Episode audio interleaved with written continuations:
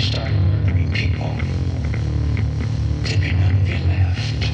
And when I get nervous, I walk. And usually I speak too quickly.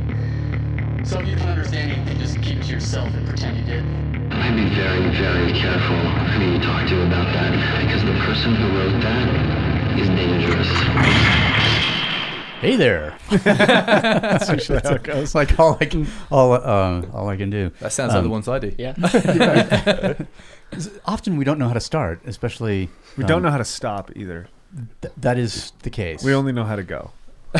the, the, we the- we the can do that as well. The hardest. How do you skip the beginning and the end bit and just Yeah. just get to the good stuff. just stuff randomly press record, right? right away? Yeah, with, and and without anybody knowing. The the hardest closure to a conversation happened whatever three weeks ago when Joe was in here when we found Joe in the parking lot. Oh yeah. And I put the I didn't I thought ah we're gonna record for like forty five minutes because there's no way this could go on for longer and then like at, somewhere two and a half hours into it the card just like stopped recording. It's like I guess that's I guess we're done. and it's really good that we're done because I just sat here and watched him drink an entire bottle of wine and um, the clarity of his thoughts was uh, suffering slightly. muddled would be Muddled, yes. I kind of like the lucky dip nature of that. It's just like we don't know how much is left on this card, but we have to talk until the card finishes, Ooh. and then it's and then you know Oh. you either get a forty-five minute or a or a forty-five hour. Oh, 45 hours. For, at 128, I think that's what uh, that's what Yuri handed me the other day. 36 hours. It or was like 45 hours of potential. This only has four hours and 25 left, so we'll be fine. We'll be okay. I was n- I was dreading the 45 hour podcast. It's a I single. need you to edit something. it's It's, a forty-five one hours long. Y- yeah, yeah. How do we split? It's, that's like Dan Carlin style right there. Yeah. just got 12 episodes. and they're five and a half you- hours each. Mind you, um, that reminds me. Uh, Satisfaction by the Stones was just, you know, they found that on a tape, and Enter Sandman by Metallica was on a tape that Kirk Hammett just kind of recorded and handed to James Hetfield. no kidding. Yeah, yeah, and you know, can't get no satisfaction by you know they just he, Keith Richards recorded it when he was drunk and they found it on a tape. Yeah, tape. I heard like, about that, You know, actually, amazing tracks to be. Uh, Yeah. there's stuff that's been lost that would have been life changing. You know, Yeah, and something on there 45 hours. There's something on there for you. There's yeah, somewhere in these 45 hours, or somewhere on this two-hour VHS tape that has no markings on it. That's in a box, and I, I must have kept it for a reason. Sometime 30 years ago, you know. it's probably the best way to create something. Just to you don't think about it. You just Yeah. press record. and go. Don't worry about it. Yeah. But clearly, so um, we are probably. I think hopefully we're going to talk about making cool stuff today. Yeah. because we have a cou- you know some guests who are also um, uh, it appears who appear to be fairly committed to the whole analog print and you know losing money program that, that, uh, uh, do it for love not for money we It's a wrote, we wrote our values down at the breed. beginning of the process. Like, yeah, we definitely want to lose money. And number one, number one yeah don't pay ourselves Yeah. number two no number one make cool shit Yeah. yeah, number two continue making cool stuff number three Explain to your uh, loved ones why you don't have any money Every because you're day. making cool cool stuff. stuff yeah But it looks Exactly. cool. It looks cool. It really is. So Chris actually just handed us a a, a, a a little sort of I don't know if you would call it a pocket-sized book or something. It's um, it's uh, the publisher size book. it's the publisher-sized book. Of, yeah, a, a- a s- a- a series on East London um, that that that happened to include this the Sunday football book, which I had no idea that the Hackney Fields were that Yeah, so um, enormous. yeah, so they were built. So please, uh, and so so there's that, and then also a. Um, I, I won't say an annual publication because you know it comes out when it comes out, right? The, yeah, the, the, yes, the- that's, that's the perfect way to describe it. I mean, see, they're up on the wall. It says home of the Dissect podcast, recorded weekly, usually. I, you know, because I it think happens. that's the prerequisite of creating, right? It's like it happens when it happens. yeah, You know, Yeah. if you put it, if you put it out too quick, then it just it can end up being compromised. Yeah. Uh, for sure. But if you also, like with Refuge, at some point, I think it was Joe Holmes who said, are you going to spend another year making this 2% better? And I said, I could. Absolutely, I could do that. Thanks for suggesting it. That was a great idea. Great idea, but what if I made it 5% better? Would you buy it then? You know, like it's it's a You think Um, there's two percent more that can go into it? Great. that's what that's what I needed. I needed that extra push. because I was almost done with it, man. Yeah. and so you, you produce, and, and you call it a magazine, but it's what do you, what do you say, 164 Yeah, pages? 164 pages. Yeah. Um, It's a w- soft book. It's a soft cover book. Yeah. I mean, you can't if it's 164 pages and good on good stock, yeah. nice layout, beautiful photographs, etc. You can't really call it a magazine because that because it's almost derogatory in a way. Yeah. We, Yeah. Uh, we're English, so that's Yeah. kind of our vibe. to, you know- Self-deprecating, undervaluing. A tall poppy thing, right, or something. Yeah, if we talk too nicely about this, it'll get smashed down or cut. I guess in the case of a poppy. Um, so, and that, the, um, and that uh, soft cover book slash magazine is is called WeMove. Yeah. and it started like as an idea because the the first one that you did, that you handed to us, you know, flip open. I'm just like, okay, they've been in Yosemite, and then there's there's a, a, a, a two page spread um, with youth who. Uh, has been a member of Killing Joke since way back in the, Yeah. like the, the the beginning. So like those are two things, you know, climbing and music dear to my heart. Obviously, Yeah. you know, Chris, we I guess we must share that, and um, uh, it came How? from something. Yeah, Where did it come from? Well, it came from. bring it a little closer. Yeah, and actually, yeah. So They're good. yeah, yeah. So we, I mean, we met in 19, 99 or 2000, one night. And then we didn't meet each other again for like 15 years. Good no impressions. and we were reintroduced by the same person that introduced us then. And we were both, we both c- kind of quit our jobs. Yeah. Or, or the, you know. Did you explain it? What did you do before? So I ran a clothing, men's fashion business in the UK. Uh, and Chris ran a record label. So With Yeah. side interests in photography and At that For point- Chris? no, no. At that Or- point, no. Slight deviation. I towards the end of my uh, music uh, or running the record label, I we had an artist called UNKLE and uh, James Lavelle, and he was a master at bringing together different artists from like Futura as a graffiti artist. Yes. Jonathan Glazer as a, a video director, and he somehow convinced 20, 20 of these artists to um, to work with him on a show called Daydreaming with, uh, which was him putting UNKLE music towards their their art forms, and I ended Yeah. up producing that, and that was about two years before I left. Um, the label and so I ended up producing yeah sorry I ended up producing it and and that kind of got me into photography because there was a couple of photographers way back my dad had been a photographer in the army uh, documenting the troubles in Northern Ireland okay. so there's so- some- something in there but um There's probably be some cool pictures. yeah, yeah. But um, but when I left the label, I just kind of I, I didn't. I'd got to a point where I just I just didn't enjoy it anymore, and I couldn't work out how to leave, and, and I just had a like a light bulb moment one night where I realised if I just quit, then I would have to work out. You'd have to figure it out. Yeah, and so I so I quit and I moved to New York and figured out that I liked photography, and and that was that's how I got into Mm. photography, and that was probably Wow. about it's a bit two- before we two- met, wasn't yeah, probably about two years, two three years before James and I got reintroduced. Yeah. Uh, okay. yeah. And so, James, did you while while you were running the clothing company, yeah. W- outside interests in I mean, my background was moving? my background mean, was climbing. okay. Um, and th- but then you stop doing it when you start a business in England. No 'cause, shit. You know, and kind of fell out of. Because if you're going to go with life. climbing in England, especially rock climbing, you need to have a flexible schedule that uh, with which you can coordinate. You know, Yeah. the, the periods of good weather. Yeah. And if you're running a business, Yeah. no longer an option. Yeah. So was, I, I think I worked Especially it you're out. working seven days a week, right? It was like seven days a week for seven years, no day off. Oh my! I was. Uh, So there's, um, there, there th- was. A, couldn't you have done it? You know, I could have done it a lot better. I hear there's I hear there's a book. It's like the four hour work week. Yeah. yeah, like what, that got, must have got written la- been written later, I- yeah. right? They discovered that's like new technology If or something. only They- you would have known. You could have. yeah. that so- was his leaving present. yeah, yeah, yeah, yeah. So, so I actually I self-destructed it. So Oh. I just kind of imploded myself, and um, I just walked off. Ooh, I like these things very much. Oh yeah. Quit. Figure it out. imploded, figured out. Yeah. Let's. Do we have a bridge? Do we have any bridges left? There's one that we keep taking a picture of. oh We yeah. can blow that thing up, but then we'll just be in jail. yeah. Exactly.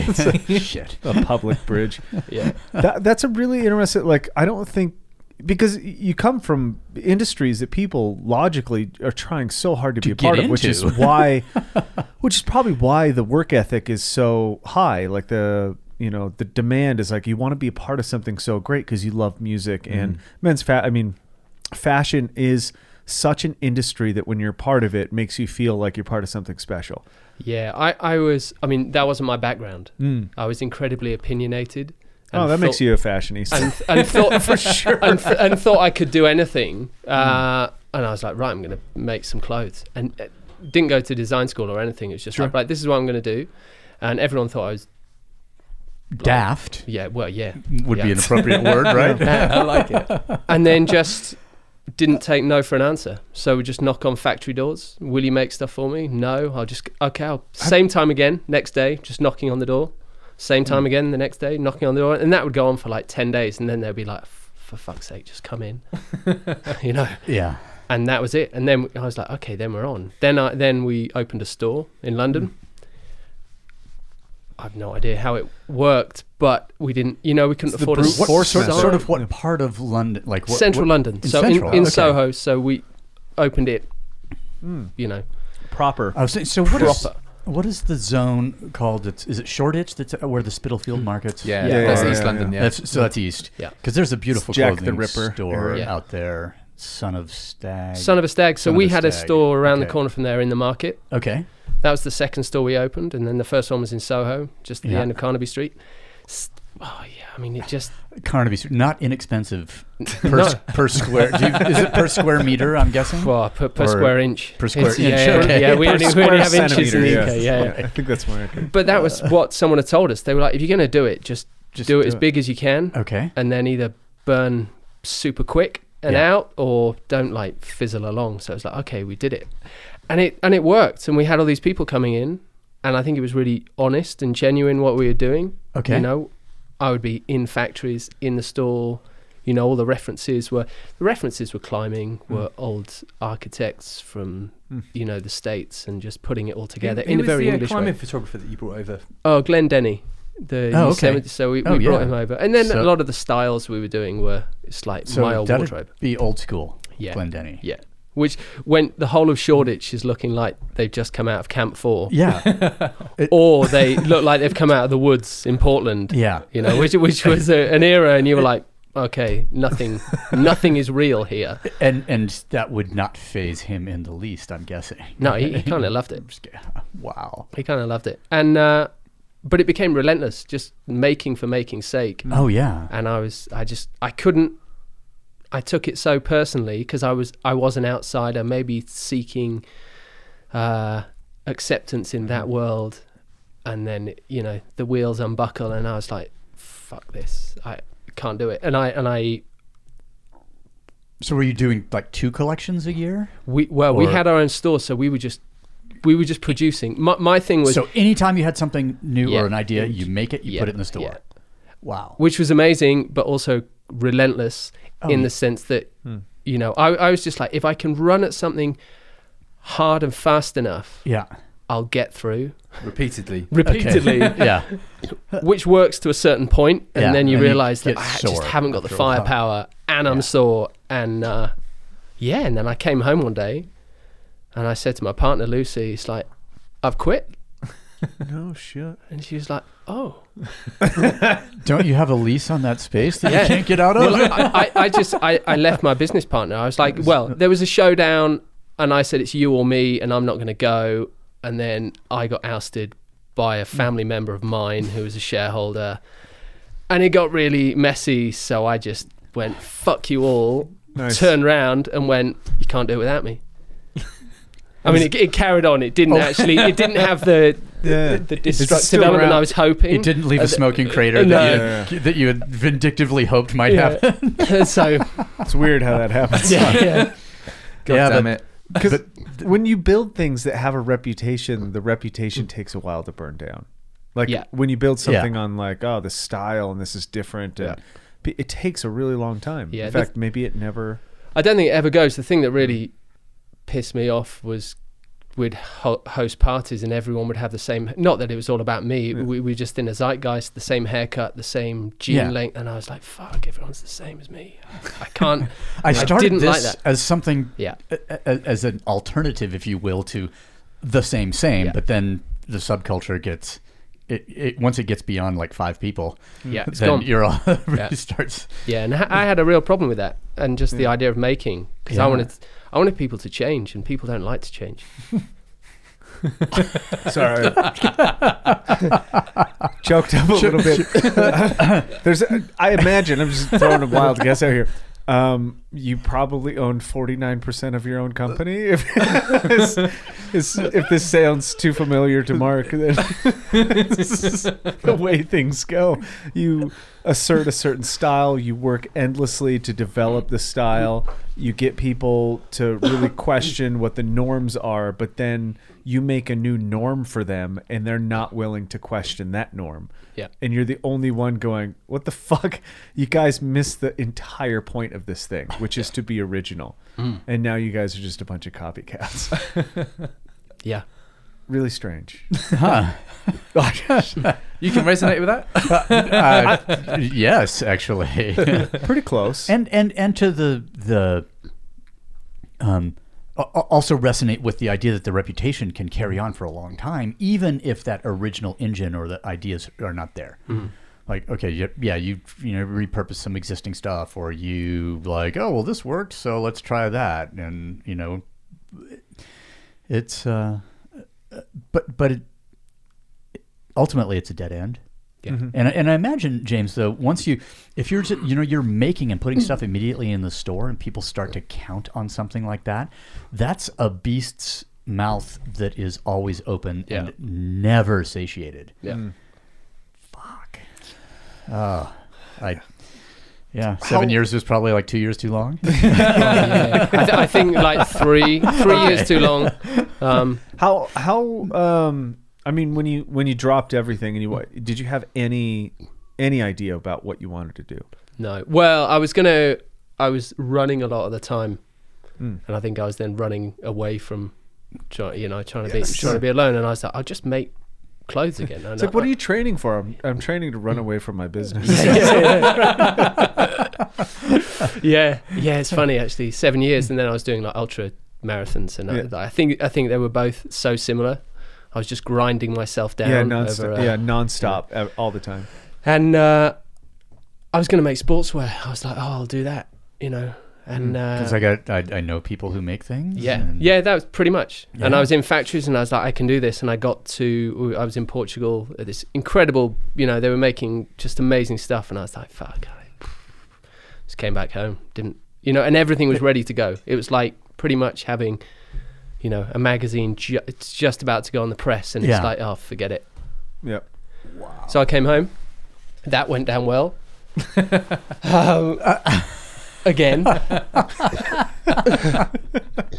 and uh, I was like, yeah, we need we need to start at the beginning. Mm. You know, making things are easy, but I was like, "Phew, I don't- I'd still be trying to find people, and then it would have to become a bit thing. disingenuous and, and the same thing. So I flipped it around and I was like, oh, okay, I can make things that go in the pipeline, but no one ever tries to make the tripods that support the pipeline before you then pass something through. Okay. And then before I put the tripods down, you need to clear the ground. So I was like, okay, we're going to clear the ground. Yeah. Yeah. So, and I was like, oh, okay. So then we have to have conversations with people.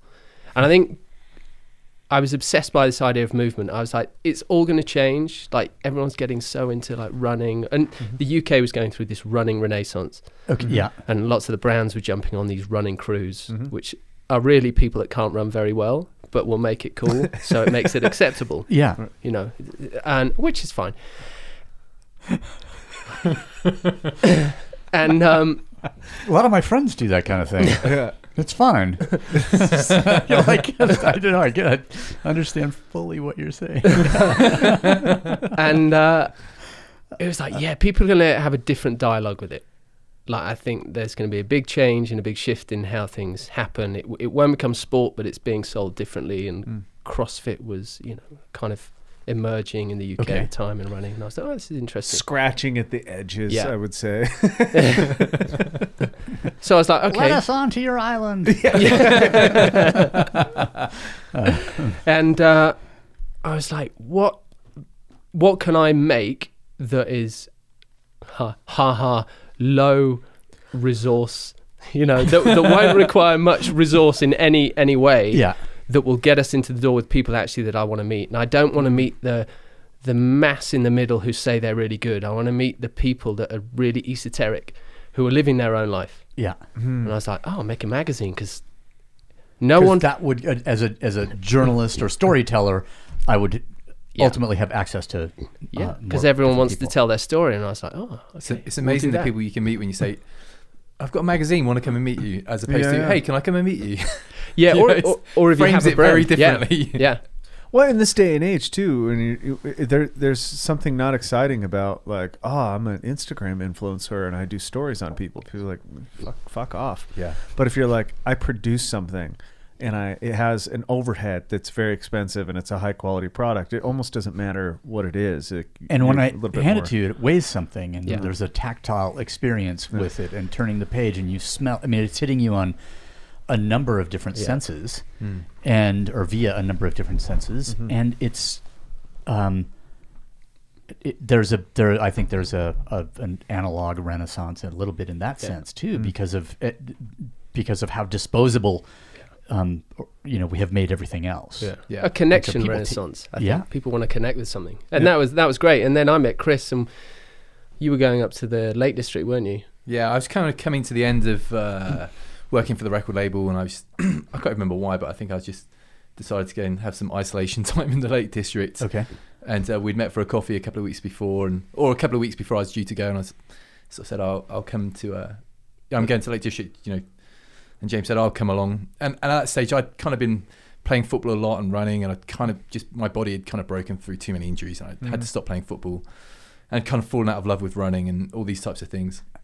And uh, so we so we went up to the Lake District, and then all of a sudden we were running like three hours or six hours in the mountains, you know, on a couple of Eccles cakes, you know, like basically pure sugar. Yeah. And I was like, holy shit! I actually I really like running. I just don't like running when I'm trying to get a time or when I'm Yep. trying to get a distance. I Yeah. just want to run to run. And I'd actually probably fall off the mountain at the end of the six hour run. you know, it's like fucking exhausted. But it was like it just kind of renewed my love for it, and I then kind of realised that actually that's that's kind of a, you know what I wanted to do. I didn't want to kind of play in a team for a, a reason or get a time for for a reason that didn't actually mean anything anyway Yeah. and so so we connected over that and then it's probably we just stayed in con- contact over the next year Yeah. And i had another period of time where i was like at that stage i've been uh, like assisting in photography like kind of learning how to, to shoot and stuff and i kind of got to a point where i was like i don't, I don't really want to do this I, I want to shoot my own stuff but i need to have a i need to have a definitive break to be able to do it Yeah. and so I kind of sold my house and and decided I'd just go and travel. And James had sort of said, "Oh, I'm I'm going to." I said, I'm, I'm starting a magazine. I have a camera. well, well, well, Chris said, "Who's taking your pictures?" And I was like, "I don't know," because I, do, I, I, I, do I need pictures? well, it, Like, how I, my can I- way to do it is to reduce everything to its simplest. And I was like, all we're doing is printing on paper. How hard can that be? Outstanding. oh boy. Like, the naivety can Yeah. can take a person a long way. Mm. I think it's the uh, best way uh, uh, Yeah. because you Yeah. just start so many things that you never would. Yeah. Like you know, as soon as you start, you know, thinking, trying to pull it apart and work out how to do things, you're like, oh, that'll be hard and that'll Yeah. be hard, and I'll need this and I'll need that. Whereas, So how do I know how to it fits on the page? yeah, Not my problem. yeah. Oh, okay. Okay. Yeah. like, but there, but there was an actual thing, like for, yeah, or okay, we're gonna do. I've always wanted to do this. We're gonna do it. Okay, when can you? Fuck. Uh, I don't know. I get your draft, whatever it was. It was two weeks or fifteen Yeah. days or something like that, or nine days. I can't even remember. And then it was just like, wow, you're fucking hopeless. You need a lot of help. like, but you don't know until you Yeah. You get on it. you get on Yeah. it, and yeah. So Chris said, "Who's your photographer?" And I was like, "I, I don't know. I just buy a camera or something. Uh, Yeah. and uh, Awesome. and Chris was And I'll just learn that at the same time. I'm Yeah. learning how to make a magazine. Because what could be? I mean, you're just like letting light into a thing, and then it exactly. stays yeah. in there somehow. I don't know how hard could that be. and How uh, do you take that picture? Press the button. yeah. And Chris said, I'll be in LA. I was like, I'm going to America. I'm going to make a magazine. And he said, Oh, well, I'll be in LA when you're there. And I was like, Okay, cool. And I was like, I've got a I've photographer. got a photographer. I've got, I've, Easy. I'm halfway there. yeah. Things are slotting into place. It's really the last, I don't know, 75% that's really hard. And if you're halfway, It, Yeah. Yeah. Then you- you're halfway really through that. the hard part. And then I was like, How can I actually not do the last 50%? you know, and I think that's a real skill. Absolutely. Yeah. If you can, If you can get to the end without having done it, yeah. ac- but actually have it at the end. Nice. Okay, so that topic, that concept right there needs to be applied to a lot of other things, or can be, or maybe you've just looked around enough and seen that a lot of people somehow got to the end without having done the thing. I, I was just Like, I- thinking about this the other day. an influencer? No, thi- this is this is the really hard part. Getting somebody to like, man, I wish there was somebody that could finish half the shit that I start because finishing is so fucking so fucking hard. Yeah, it's just. I, I mean the the supplement that we make. I've been dealing with packaging and shit for two years, and it's never been right. And I have paid enormous amounts thinking, okay, th- these are the people. They'll do it correct, and you know These are going to be what, surely. They'll finish it These because are their the- yeah. only Yeah. job is to shove the product and seal it in the package. They fucked up the printing of the package so many times that I had to go to really good people that finally were like, "Yeah, we're the people who print it perfectly." Okay, they finish that job and then I take it to them and they go and I get it back and it's like a crumpled disaster. And I'm like, either you just wasted forty-seven thousand dollars worth of product. Or I'm just supposed to pretend that this is okay. I guess I'm just gonna pretend pretend. that it's okay because it's not up to my standards and you know if, if you want things done to your standard um well doing it yourself is a good option What does Josh say? Lower the standard, double the effort. something like yeah yeah it hasn't worked for me yet. I'm still breathing I, from. I, I anger, still but- try every time he says that i'm still trying to figure out what the fuck he means I guess that's why the first You time haven't so seen good. him work out. oh okay so then it would be totally obvious Yeah. damn it I guess that's why the first time's so good because you don't have a standard yet. Yeah. So yeah, it's just yeah. And then once Yeah. you establish that, man, it's it takes something else to live up to something, Yep. which is probably in your clothing line. It's really hard to live up to an idea that was successful or. You know something that took off, and you go, "Yeah, yeah, I'm doing it," and then you go to do it again, and you go, "Fuck, I got nothing. I've, I've, I have no ideas. yeah. I have, you know, no inspiration, and it's due now." Yeah. Well, it took me 25 years to do the first one. oh okay You know, when I started it, it, Yeah, take- yeah. it took Okay. 25 years, and then you've got to do it every six months. I- and people just want it was so derivative fashion. Yeah. It would only change, not even incrementally. It was Mm. like half an increment because people still wanted the thing, the first thing. The So I first would thing, yeah. Just buy the first thing, and then I can go. Yeah, But you want- exactly. Could I just have the one thing? Yeah. And like, can we just make five products and maybe five different sizes in each? And Yeah. Dickies Get- yeah, or Carhartt or eh, Carhartt's branched out quite a bit. Now they have. Now they have, but Yeah, for a yeah. long time, yeah, it's true. It's true. Yeah, you just be But- the but best at that thing. I They've guess, taken that long to do it. You know, like Oh, yeah, yeah. 10, 50, 60, 70, 100 years. yeah, doing yeah. that I was gonna say thing. Carhartt has been, Carhartt had been around for a long. Like when Jason was shooting the stuff in 2016 that I w- was there for a couple of days for. It was like a whole World War One reenactment because they made a lot of the, you know, they were one of the suppliers of the uniforms uh, during World War One. So that means a hundred fucking years, uh, Wow. uh, you know, Yeah. in 26, a little over, um, that that they've been doing it, and um, and yeah, and they branched out in the last decade. You know, diversified a bit more, or whatever. Maybe it's in the last 20 years, but still, it yeah, it takes a yeah, It takes a long time. a long time. Yeah. As, and every now I and then hope it someone doesn't will, take us a hundred fucking years. We're gonna run into some issues. we are going to run into some issues. Um, but when people ask me, there's like, how long did it take to, you to make Refuge? And I say two years plus a lifetime. yeah, references. Good. Mm. references. for, uh, it's, because it's like making that making an album for a, for a musician. It's like the first album's your entire life up until that point, and then Yeah. okay, we need another one in two years, Yeah, what? and Yeah. another one, and another one, and another one. It's like and, oh, and then nothing you else to just got to do some like seriously fast living Yeah. uh, Yeah, in that yeah. in that period of time so that you know you can catch up and make another Or your tool. and Well, you it's your just tell sophomore record. off. They- They just take 13 years to, Yeah. I which was they probably could have had it done in five. I think the rest was legal issues, but I think the 13 years is what made it good. Like Mm-hmm. if they would have pushed it sooner, it wouldn't have been what it was. Is there some Yeah. uh, so the the guitar? There was some interview with the guitarist, the lead. He took uh, a at least a year just to write the track for one song. That's all he worked on for one year was one track of guitar, and then they would give it to the drummer. The drummer would fill it in. It took him three months. They'd give it to Maynard. Maynard would put the lyrics down in three months. So you're you're looking at like they're overlapping. But you're looking at a process that took th- 13 years that you appreciate. I think the album is an hour or something. It's just Yeah. over an hour. And you're like, it's an hour yeah. that took 13 years. I was like, that is phenomenal. It will not happen again. I think it's their last album because I mm-hmm. don't think I, I I can't imagine them being like, yeah, let's do that again. Yeah. But that's really what it takes. Like he, the refuge thing is true. Like, um, I mean, he had been talking about it to me for a year before we even started to put it together.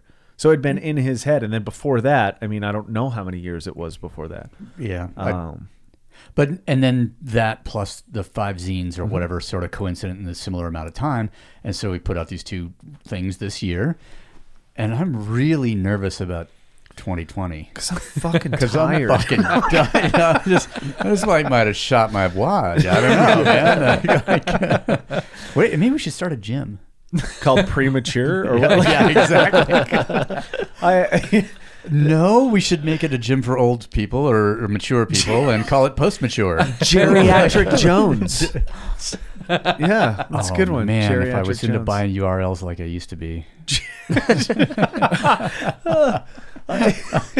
yeah, it's just a waste of money. Somebody else will buy it and then make fun of us, and then it'll be worth it. It was a good Exactly. joke. That yeah, it's it's it's really hard to branch off and think about what to do next. How, how do you guys? Uh, because you how many? You have three issues, or is it No, just two? two. The two we, issues, we yeah. got to the third. We were in the States this time last year. Yeah. And we were driving along, and it was like, I don't think we should do another one. Oh, Okay, we've we've had this conversation. yeah. Well, about doing Rays, we're like, I think we're done with Rays, but it doesn't mean we're done. It just means we're we've closed that. I think Yeah. I really like how it ended. And the worst thing about like a television show is when they just keep Yeah, going. yeah. Yeah. Yeah. And like to to that's what I think Breaking Bad was such a great show is because they had a planned ending. Like mm, it ends here. It's Yeah. over.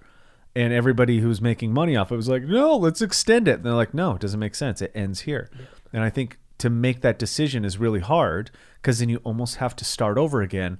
But I think that's what gets you to do greater things Yeah. is because you have to start over again. I again. think it's I think it's fear, right? You don't want to stop it because you're Yep. you're fearful of not making money or not Yep. having another idea, etc., Yeah. etc. Other When- people don't want you to stop it because they're fearful of not making Yeah, money. exactly. Because when you can well, create, that's not our create. issue for sure. yeah, we don't make any money, so that's yeah. I wish that was a fear of mine. I wish like the, the, the shareholders were like beating on the door. Hey, guys, like uh, the last dividend check was a little light. You know, what are you when are you guys gonna make some new stuff? yeah, I'm just like, yeah, the last dividend check was non-existent. Actually, it's never happened yet. and your imaginary shareholder, you don't even exist. And now I'm talking to myself in this building that we have to pay for.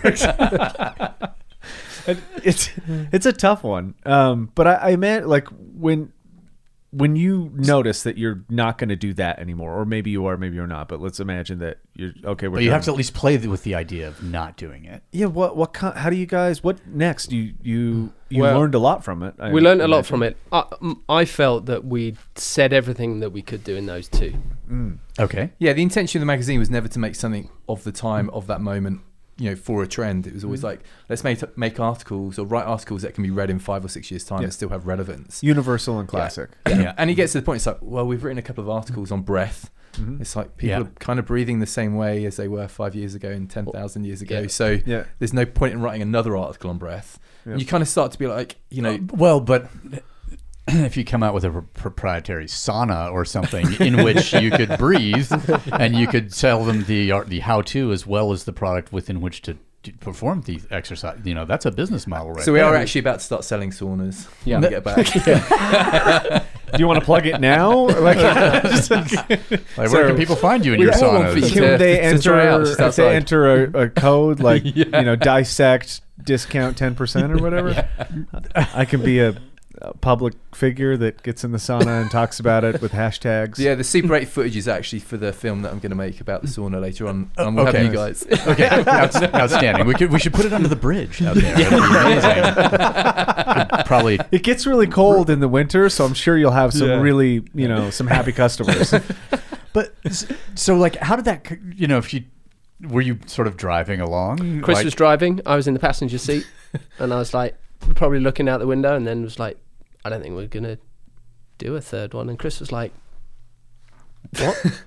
Well, we Because that was the thing that we make. yeah, You know. And also But- the road trips are the way that we made them. Like the you know the first road trip when I met James in LA, we there was one person for us to interview in, in San Fran, Okay. and we came back like I don't know like two weeks later. Two and a half weeks later from the states, from flew the States to Japan. and flew to Japan and kind of did this similar thing and, and we kind of just followed this philosophy of like people will turn up and, and they just kind of did and we didn't really have a framework it was that, that naive thing again of like Yeah. let's just kind of see where, where it takes us so the Yosemite feature happened because you know James had always wanted to go to Yosemite and So then we I went. was there as a photographer going fucking hell, this is like Uh, like I just want to photograph everything and all the time and Yeah, and we hap- we met Ron Kauk. yeah Yeah. just, and that Oh, turned and into we a were, feature and that's and- yeah, we yeah, it's just like, and then they were like, oh, you should speak to that person. So I was like, okay, we'll Yeah. just turn up.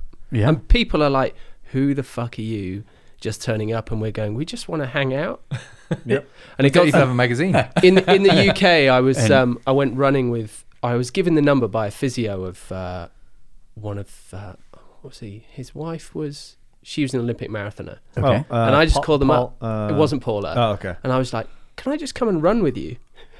Fuck yeah. And I, yeah, and he was like, "What do you want?" And I was like, "I just want to run with you." And, and no one could understand that, yeah. but we became kind of good friends.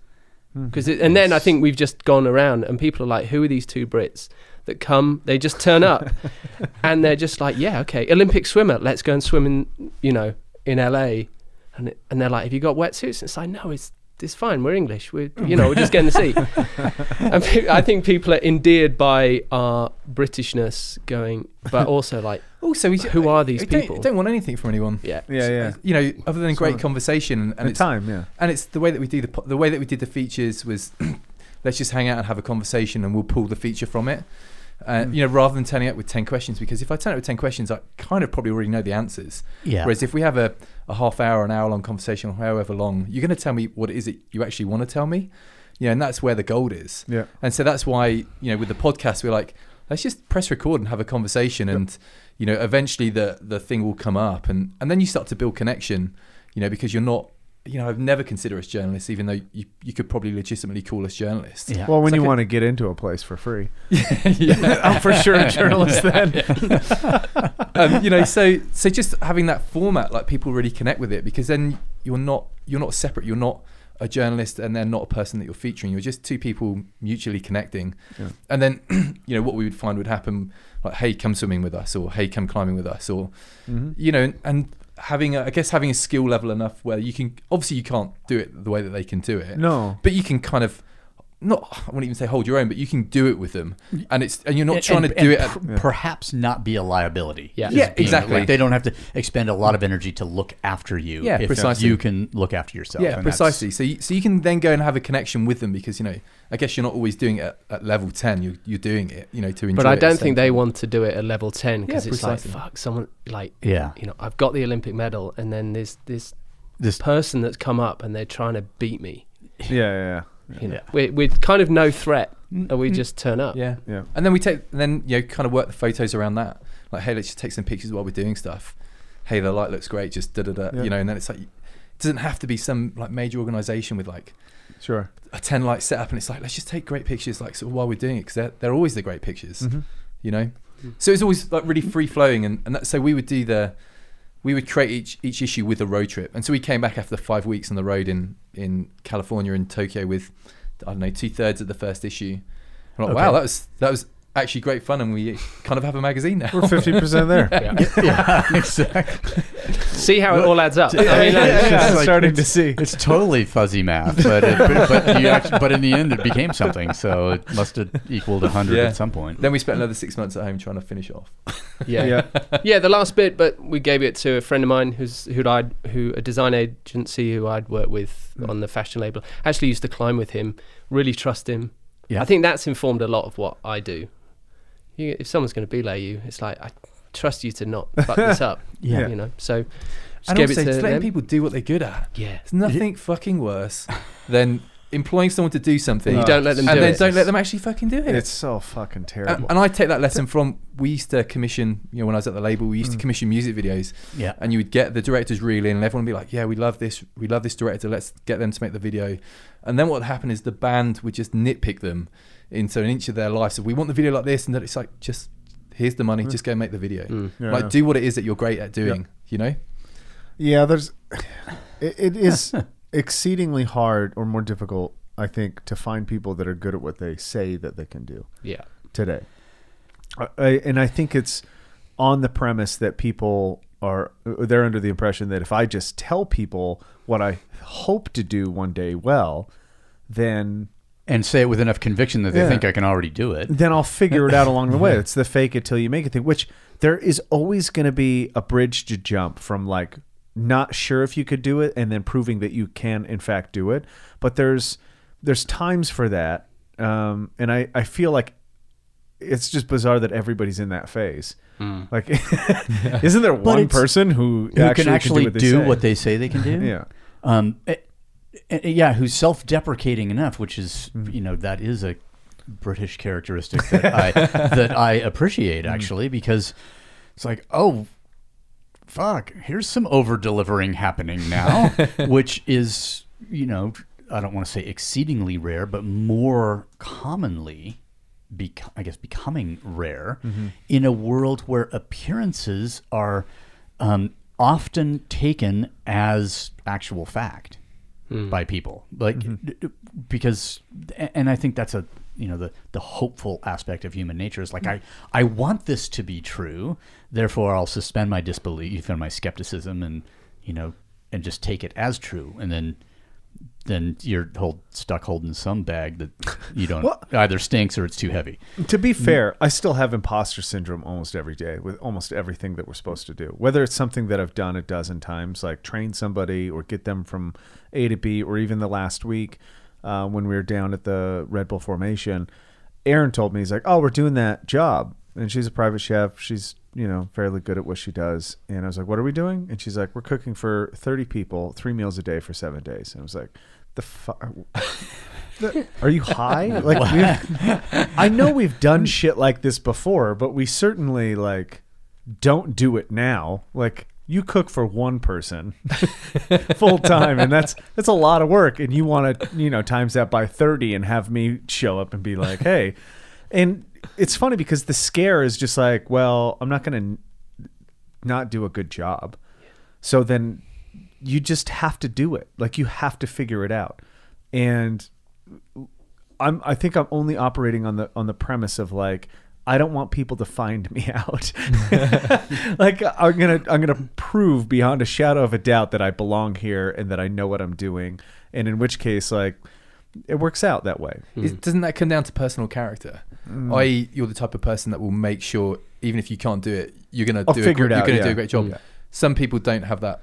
That Even if I have characteristic to fucking hire Gordon Ramsay to come in and like get in the back, I'll cook the food and then get in the back and I'll serve it. I didn't make any money on this. In fact, I lost fifty grand to get you out here, but people will think I'm good, and then I'll like save face. Like, I'm now paying money to work, which now our business model makes a lot of sense. makes way more sense all of a sudden i'm just is that because there's an expectation on what it should look like? Because we st- we had no idea what this would look like. Well, oh, we didn't either. well, we, yeah. we still t- i mean just Looking like at- But that keeps you going oh yeah because it's. But other people expect Uh, they kind of expect something to look like something and be like something. yes so they they have this expectation. We never had an expectation. We knew it would be great, but Hmm. Great stock, great pictures, interesting people, well designed.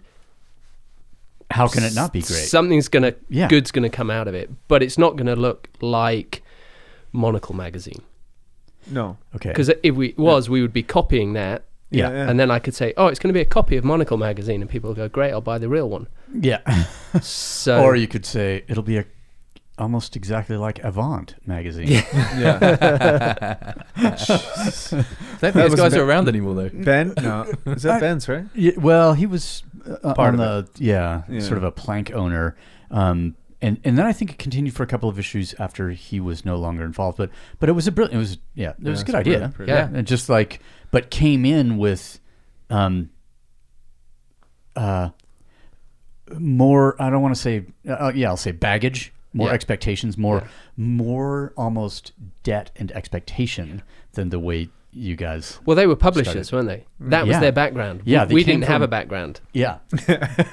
no, you did. Yeah, could serve you. Yeah. You did. You had a record label in the background. You had the clothing. You Yeah. had climbing. You had Yeah. you know moving Life and running. So experience, yeah. you had life experience, but you didn't have the things. Oh, I've been in the publishing business for this long, and this is how you do things. and Yeah. that's what people would put their It's the money old on. guard, right? Yeah. You know, which has Oh. allowed us to we can we can fast for four years. Yeah, yeah. Yeah. You know, and but they We can't. thought we were only going to have to fast for two, but um, I think we thought we were gonna fasting be for four? six months. Yeah, I think, I think it's going to be more like four.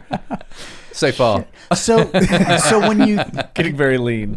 this is because we're at, at a point, and, and we and Michael and I have had the conversation about Rays, and and you know, yeah, we are going to continue with the idea because the periodical is, um, it's a way, like as long as we don't, don't bleed too much creative energy off into the website, Yeah. um, Which is a danger. which is a danger.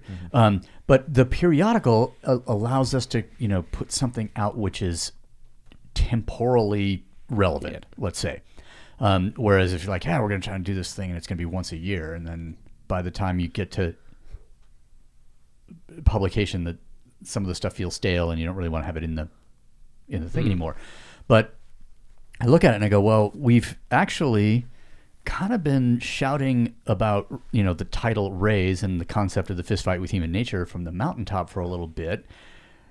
I don't. Re- I I, I want to stop, but I don't want to stop. Hmm. Like because of like it takes a long time to make to create an idea and to reinforce it and to prove it. Mm-hmm. And then if you just go, oh, we're done with Rays, now we're into now we're go- moving on to our new magazine, which is Love, Yeah, yeah. you know, or Grow, or whatever, Phase. Thrive, Thrive. What, about, what do you think about Thrive? Um, I think they have a Thrive magazine. I, I know, but but but it won't be nearly as good as Sell ours. So we can just call it the same thing because Hemp vibrators and shit. I don't know. Exactly. I, and so there is an, an investment into an idea, and I'm all for just like stopping stuff completely. You, you know, um, I've heard. no, he's the he's the bridge burner. Yeah, I yeah, just I more tend to maybe blow things up or just disappear. Anyway, um, the Houdini of fitness. but but but you start to think like, okay, well, there's a lot of energy and attention and care and love that goes into making something that's real and tangible, and then to you're obviously not out of creative energy. But I don't think those ever stop. No. really. But I don't think it's uh I think when I was trying to convince Chris about not doing number three, Yeah. it was more like we had a river to cross. The the magazine got us to the other side of the river, but we don't need to carry those kayaks. So we'll just drop them, Okay. repurpose Yeah. what we've got, what will get us to the next bit, to the next bit. Because it's, hmm. I guess it's about getting the message of an idea out. Oh yeah, and So- and using different means to do so. Yeah. So from a from a print piece to a you know a podcast type of thing, that's not an illogical Yeah. sort of step, and it actually can. If the conversations are the meaningful part, and you and, and part of what's been happening with the articles is that you, you have the conversation and then you transcribe it and it becomes the feature. And- and then also- let's just have the conversation. And also the conversation's an hour, but you've you know like a, It- an eight-page feature is like a five-minute conversation. Yeah, yeah, yeah. Exactly. There's, there's only so much you can put in, but Mm-hmm. I mean, I'm sure you guys have found it.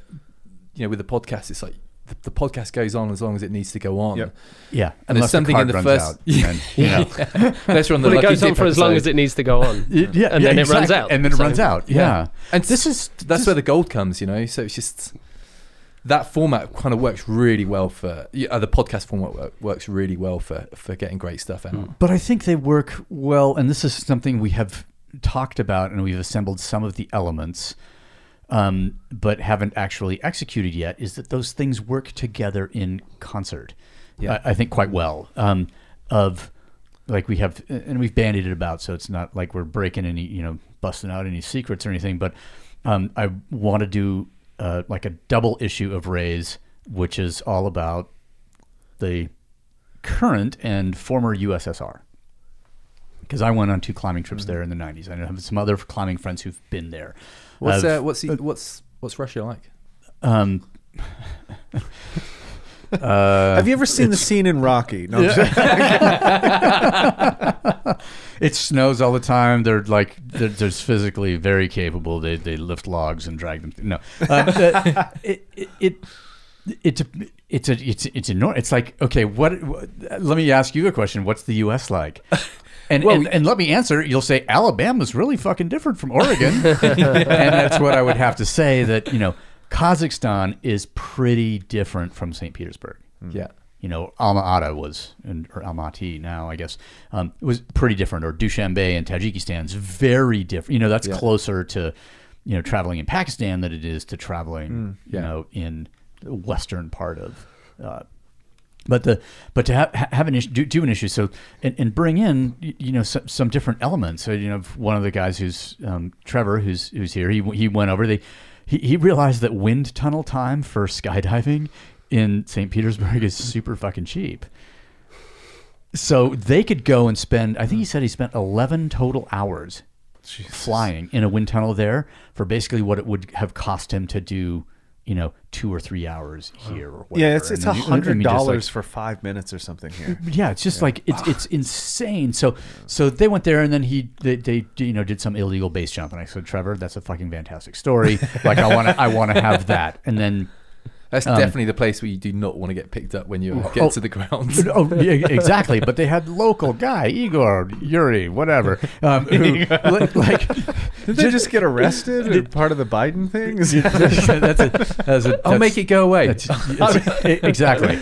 But it's just like, you know, the guys, you know, then we're going to go jump this building. This is a really good building. We just need to be able to get inside. And Trevor's like, oh, my, my former profession was breaking and entering. So, like, well, I can, he I told can me get it was in. underwater flashlight repair. Yeah, well, that's just what they say in the media. But so there's that, and then our friend uh, Dalila, she was there, you know, doing a job, and she sent me a picture of like through a camera store window, and there's all these old vintage Russian cameras, and and I'm just like, oh my fucking god, are you kidding me? And she's like, I would have got you something, but I didn't know, and then I just like blasted back, like look for this, look for this, look for you know, and so she went on fucking tour the the one day off she had there, went around to all these places, finally found the sort of speakeasy style place with the old guy in the back and found me like a 1948 Kiev 3, which is, you know, from original Contax parts that when the Contax factory basically got awarded that and the Zeiss factory um, got awarded to Russia as reparations and they just packed all those factories and some of the people apparently into trucks and took them off to, the, you know, what, Ukraine and, and started rebuilding them. And, and, and so that's a piece of the story. We recorded a little podcast with her. Um, and, and so to try and build these things, stories that are print but supported by the podcast and maybe some other bits of media, which I don't know what those things are yet, but I think the fact of the conversations and the storytelling, the imagery, um, and the people that all come together could actually make a very interesting multimedia type of final product. What do y'all think about that? well, I think I think the Do you want to do something together? totally totally into it. I think I think the role of you know creativity to personify is just to be creative and just to do stuff and not get sucked into it. I'm I'm making it for this reason. It's like I'm Yeah. I'm making it to I'm make making it to make it. Yeah. And um, you know, as a for, I I used to watch bands that would only write an album in a month period every two years. And I- it would always blow my mind. I'm like, why the, why aren't you writing music every day or, or every week? Yeah. Why are you waiting until you've got a deadline to write 13 songs? I'm like, they isn't, need the isn't this- deadline. yeah, Yeah. right. But it's like, isn't this your craft? Don't don't you enjoy making to make? And I think now, you know, to, what we were talking about earlier on with regards to, yeah, everyone can make stuff now. It's so easy to make stuff.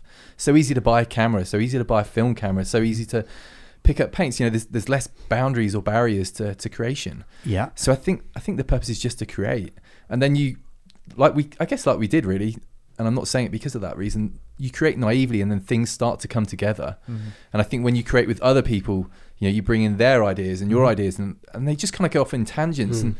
and I think there has to be an element of trust that it comes together in a way that you can never con- conceive of. Oh, you yeah, you can't Yeah. certainly can never imagine the output or the outcome Yeah. from the beginning. So the the important thing is just Especially if it in- takes it's just the 25 input, years to do you know, and, and and of course you have to find out a way to make money along the way because that's the world that we live in. Yeah. But uh, but I think the role is just to create and and and what feels right and and not to be caught in the whole like we've got to keep doing this because if we don't then it's like we lose that part or you know that's what everyone knows us for. It's like you know what, it just doesn't work anymore and it's like we need to let go of it and mm-hmm. move on to the next thing and Yeah. maybe And- we can and maybe in three years time we make issue three.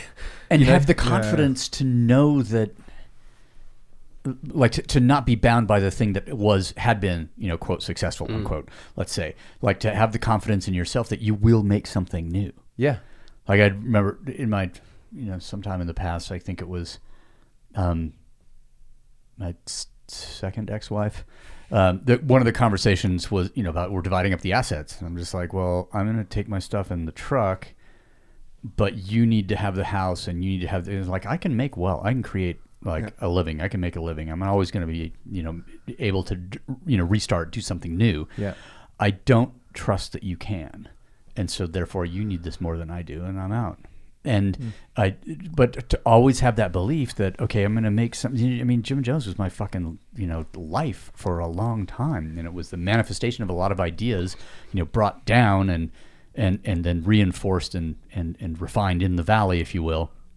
Um, and to be, you know, to have, you know, been forced out, the forty nine percent reference, um, and, you know, at, at, at some point, I mean, it was it took me a long time to fucking recover from that, but I knew all along that it doesn't matter because I can always. I can't. I won't do this. I won't do this again Yeah. but I I will do and I can do something. And I think that belief is and the and being willing to fast also Yeah. is it's like okay you you have just you know broken down a lot of barriers that other people have to yeah you can buy the camera. Yeah you can you know you can think that you're going to make something or you can do this and, but but everybody comes into that moment where the you know that that that genesis of the creative you know ideal um, w- with some kind of bonds to their past some kind of bonds of, often of their own making and the fewer of those you have like you, you've got to have space to create stuff.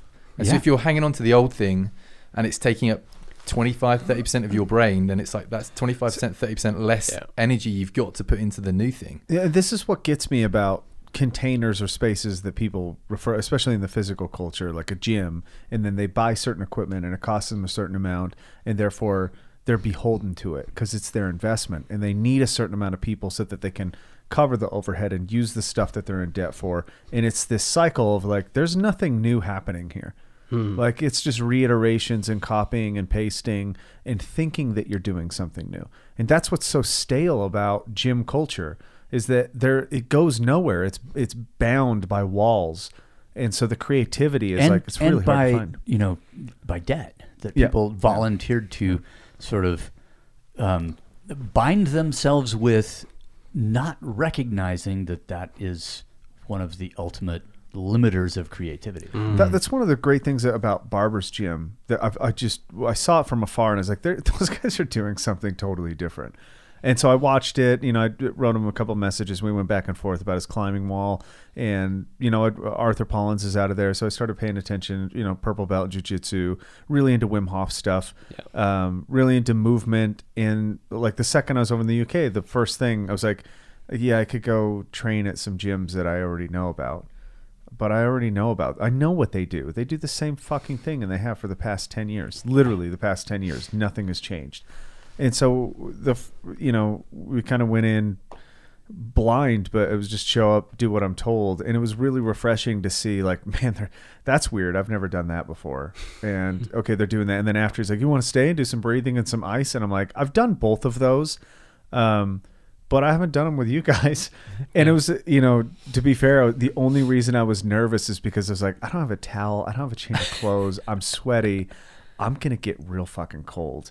And I was like, but that's what experience is. So I, you know, shivered the whole way home in the taxi. But th- I think the taxi guy was just like, "What drugs is this guy?" And I'm like in the back, shaking uncontrollably. Oxygen and But it was ice, it's this blend. They bring they constantly have an influx of new ideas. People are trying climbing for the first time, and then you know they they take and appropriate, but their space allows them to do that because if like you've seen it, it's like the size of this room. It mm. is not big. It, it's it is very very small in there, Yeah. and I think that's one of the benefits is the overhead is down. They don't have much like their stuff is homemade. They've got you know pipe fitting cages Yeah. and I think the other thing then to add to that is time. Mm-hmm. Like people want to do stuff and instantaneously see results, and actually, Yeah. for good stuff to come about, it, it takes time, and that you know that takes a certain level of discipline, I guess, or, or commitment to to what you're doing. Where you're like, okay, I'm going to start this, and it may take two or three years or four years or whatever to, to bring to fruition, but that's when it's going to be really fucking good, and we won't have burnt it's going to be out. really good, and then the payoff, you know, the whatever. If, if if part of it, you know, there's a financial reward. That's in ten years. That's in. twenty. It's mm-hmm. like we were Yeah. talking about bands of like, Yeah. Oh yeah, now you're fucking fifteen albums deep because you didn't like break up, and the lead guy who's Yeah. you know the engine didn't OD, and you know whatever. um, and now all of a sudden the the the, the sort of revenue from the from consistent creative output over a bunch of years is allowing even more creativity Yeah. Because the pressure of making the rent is maybe alleviated. and the hmm. fa- and the fan base is genuine. Like they've been with you. Yeah. You know, you pick some up on the first album, the second album, the third album. It's Yeah. like they want to be there, as opposed to they saw the billboard for album one, they bought it and like this is shit. Yeah. You know, they, they weren't given time to invest in it. They weren't given time to listen to the album repeatedly and and and realize that track eight is actually the best track on the album. You know. Mm-hmm. And if they've and and if they've been, you know, a, a, a fan or involved with the band from the beginning, it's just like, yeah, I loved Paul Weller from the start. You know, with the jam through the through the style council through the R and B stuff that he's doing now is fantastic. I'm just like, okay, we're, you know, similar era mm-hmm. would have been a show that I probably see. I saw the tour here in the states for going underground. So that would have been like 1980 or 81 and have been like a, so so we all matured in the process mm-hmm. and we're able to understand the changes that uh, uh, like whereas if you just parachute into someone's you know 25 year musical career mm-hmm. you know Yeah. late in and you're like i really love that early stuff. Why can't you do that anymore? Well because i'm not fucking can't. 20 years old anymore man. I don't have the like same sort of things and so i think there is a developmental uh, piece that um, that that does require consistency and consistent output. You know, not only for the fan base, but for the the you know someone as an artist to maintain the integrity of that creative evolution. I, I think that's the hard bit. I was at the Van Gogh Museum in Amsterdam maybe Yeah. a year ago or so. And, I went to that. oh, did you? I mean, it's amazing. But one of my, f- I stopped at the door oh, did you? and then I turned around. Why is that? Um, because I was like, Ten thousand other people in front of you. th- that might have been part of it. And I, I, was stopped like, a block away and then turned around because well, because I opened a book in the way, like waiting in line, and I saw the pictures, and I was like, yeah, I saw the pictures, and I was, I, I, I don't know what it was. It could have been the wrong move, but I was like, I want to see Amsterdam. Yeah. Like I can see these pictures online. I can't like go through alleys in the street or whatever. Well, f- I mean, I, It was worth it. It was, but Okay. f- I mean, I I made a I at Amsterdam a lot, but uh, for me, it was actually the story. You know, the paintings are obviously you know Mm-hmm. amazing, but it was the story, and he. I remember reading, and it really uh, it really influenced my photography. Where I was like, Mm. he would intentionally paint every single day.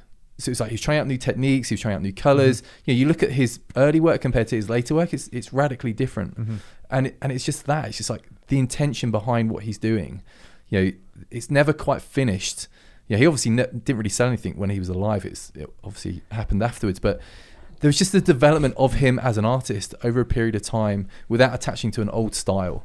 It just allowed it to kind of flow into what it was supposed to be. And, uh, you know, I saw a, an exhibition in Paris by Georges Braque, and at the beginning of his career, he's painting these really brightly coloured landscapes like Cézanne. And then he co-finds Cubism with Picasso, Yeah. and then he goes on to paint uh, for the ballet. And then he, at the end of his career, he's, he's painting these really simple landscapes. And just watching the the arc of a career over a I don't know 50, 60 year time period, it's just like constantly sort of trying things out without saying, "Well, I'm the Cubist guy. I'm only going to paint Cubism for the rest of my life." Yeah, exactly. Uh, which it's is like it's death to the individual. Uh, but it but it won't Death last that long because I'm gonna be bored and kill myself. Yeah. you know, at some point. I'm point an artist. just like I've got to facilitate this path. Yeah. yeah. That uh, it, it, it really points to like a, a bigger question of like what it is to actually create something. Like what is it that is creativity? Like what is the Yeah. underlining there there is a zero to one thing happening at some point. And I, I think that's really what, what the the underlining pleasure in creating something is is that you will never be able to describe it. Like when the words come to your brain and you put them on a page, it's only because I've been staring at the page long enough that my brain is like, all right, let's get this fucking over with. And it just start spitting stuff out to get me to not be there. Or what? you Make know, that page dirty. yeah, just, ah, just blah. and, and that, same thing with the picture. Like, man, I, I really functionally know how a camera works. I know how to take a picture. Um, most of the time, I can't do it.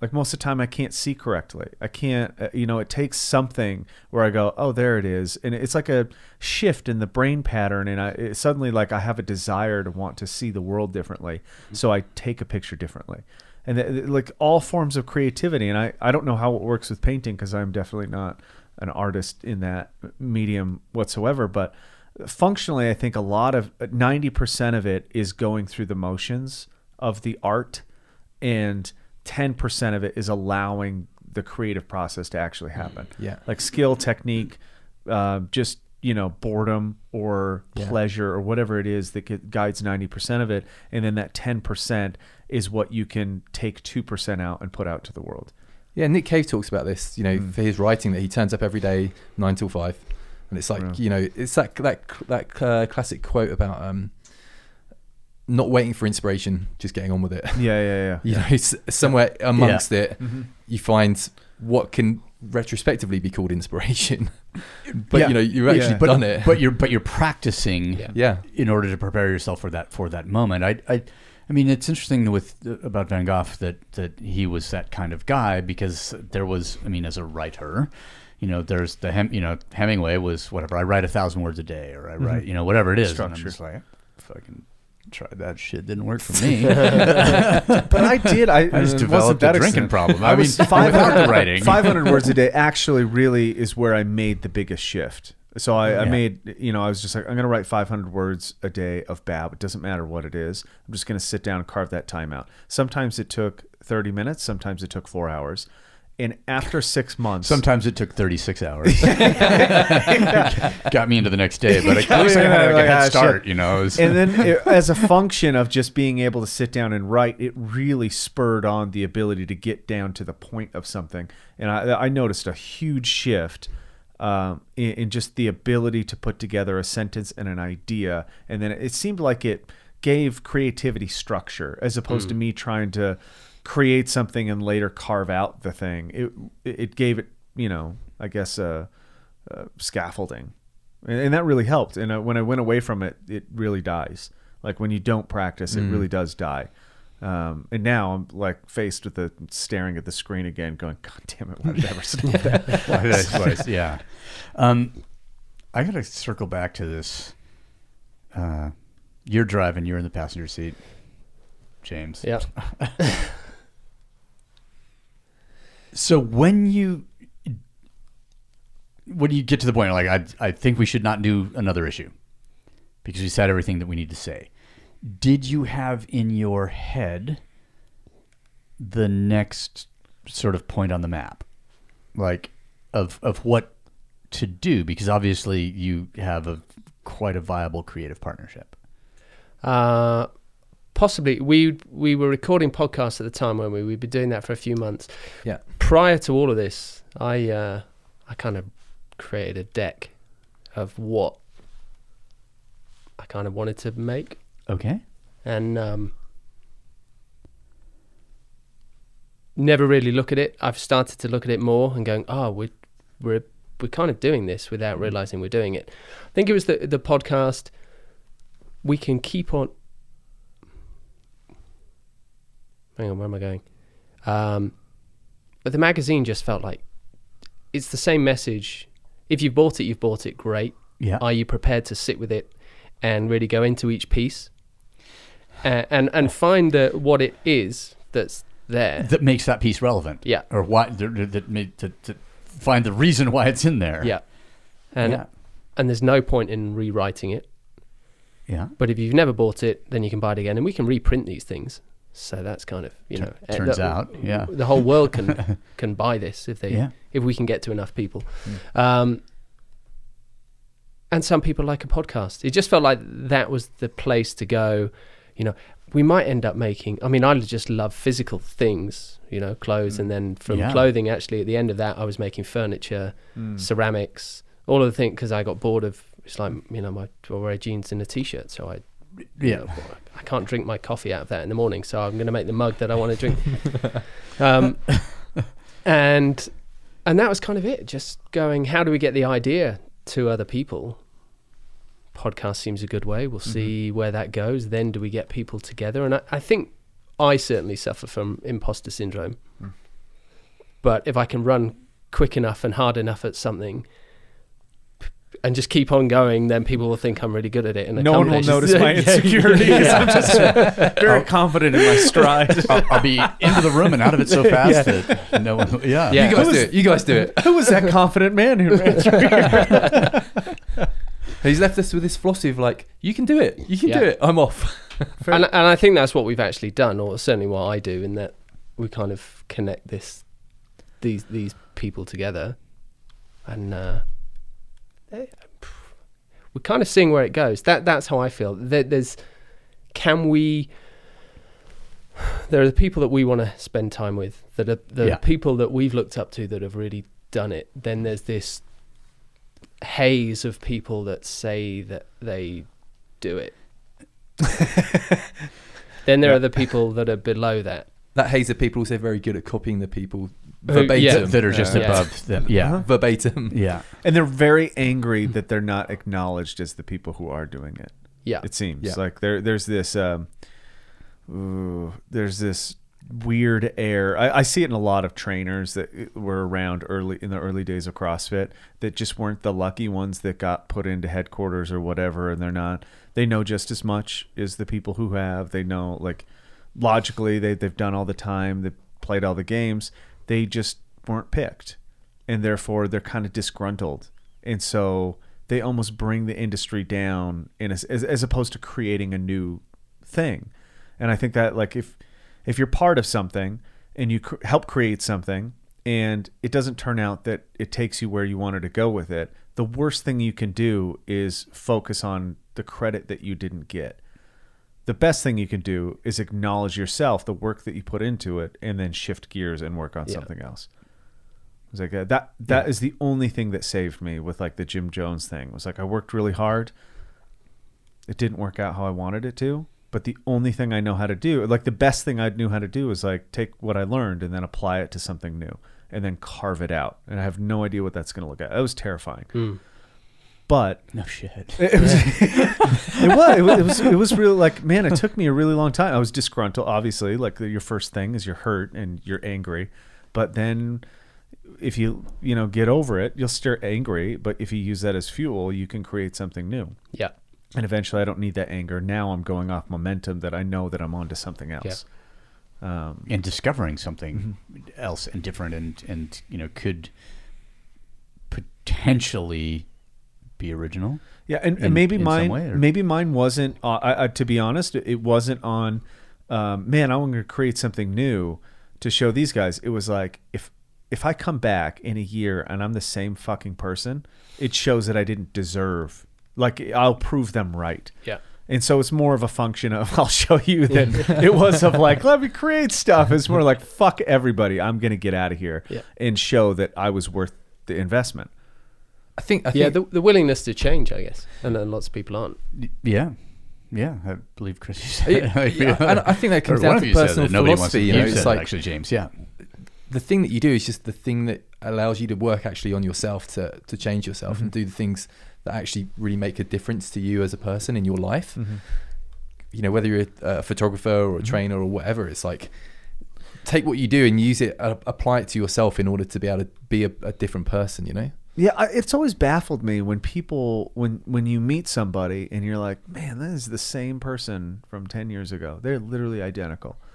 Like, what the fuck is wrong with them? Like, hmm. or you you meet the other, someone meets you and they're like, wow, you've totally changed, and you're like, you haven't. That must feel weird. Like that you have found nothing new to apply to your life.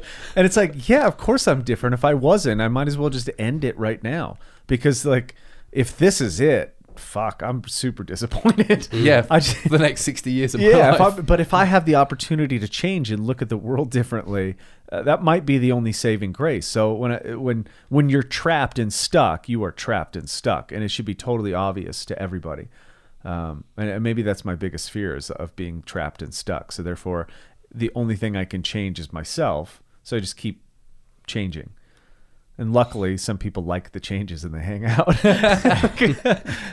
Not so much. Some people don't. some people don't, but they still hang out. Lucky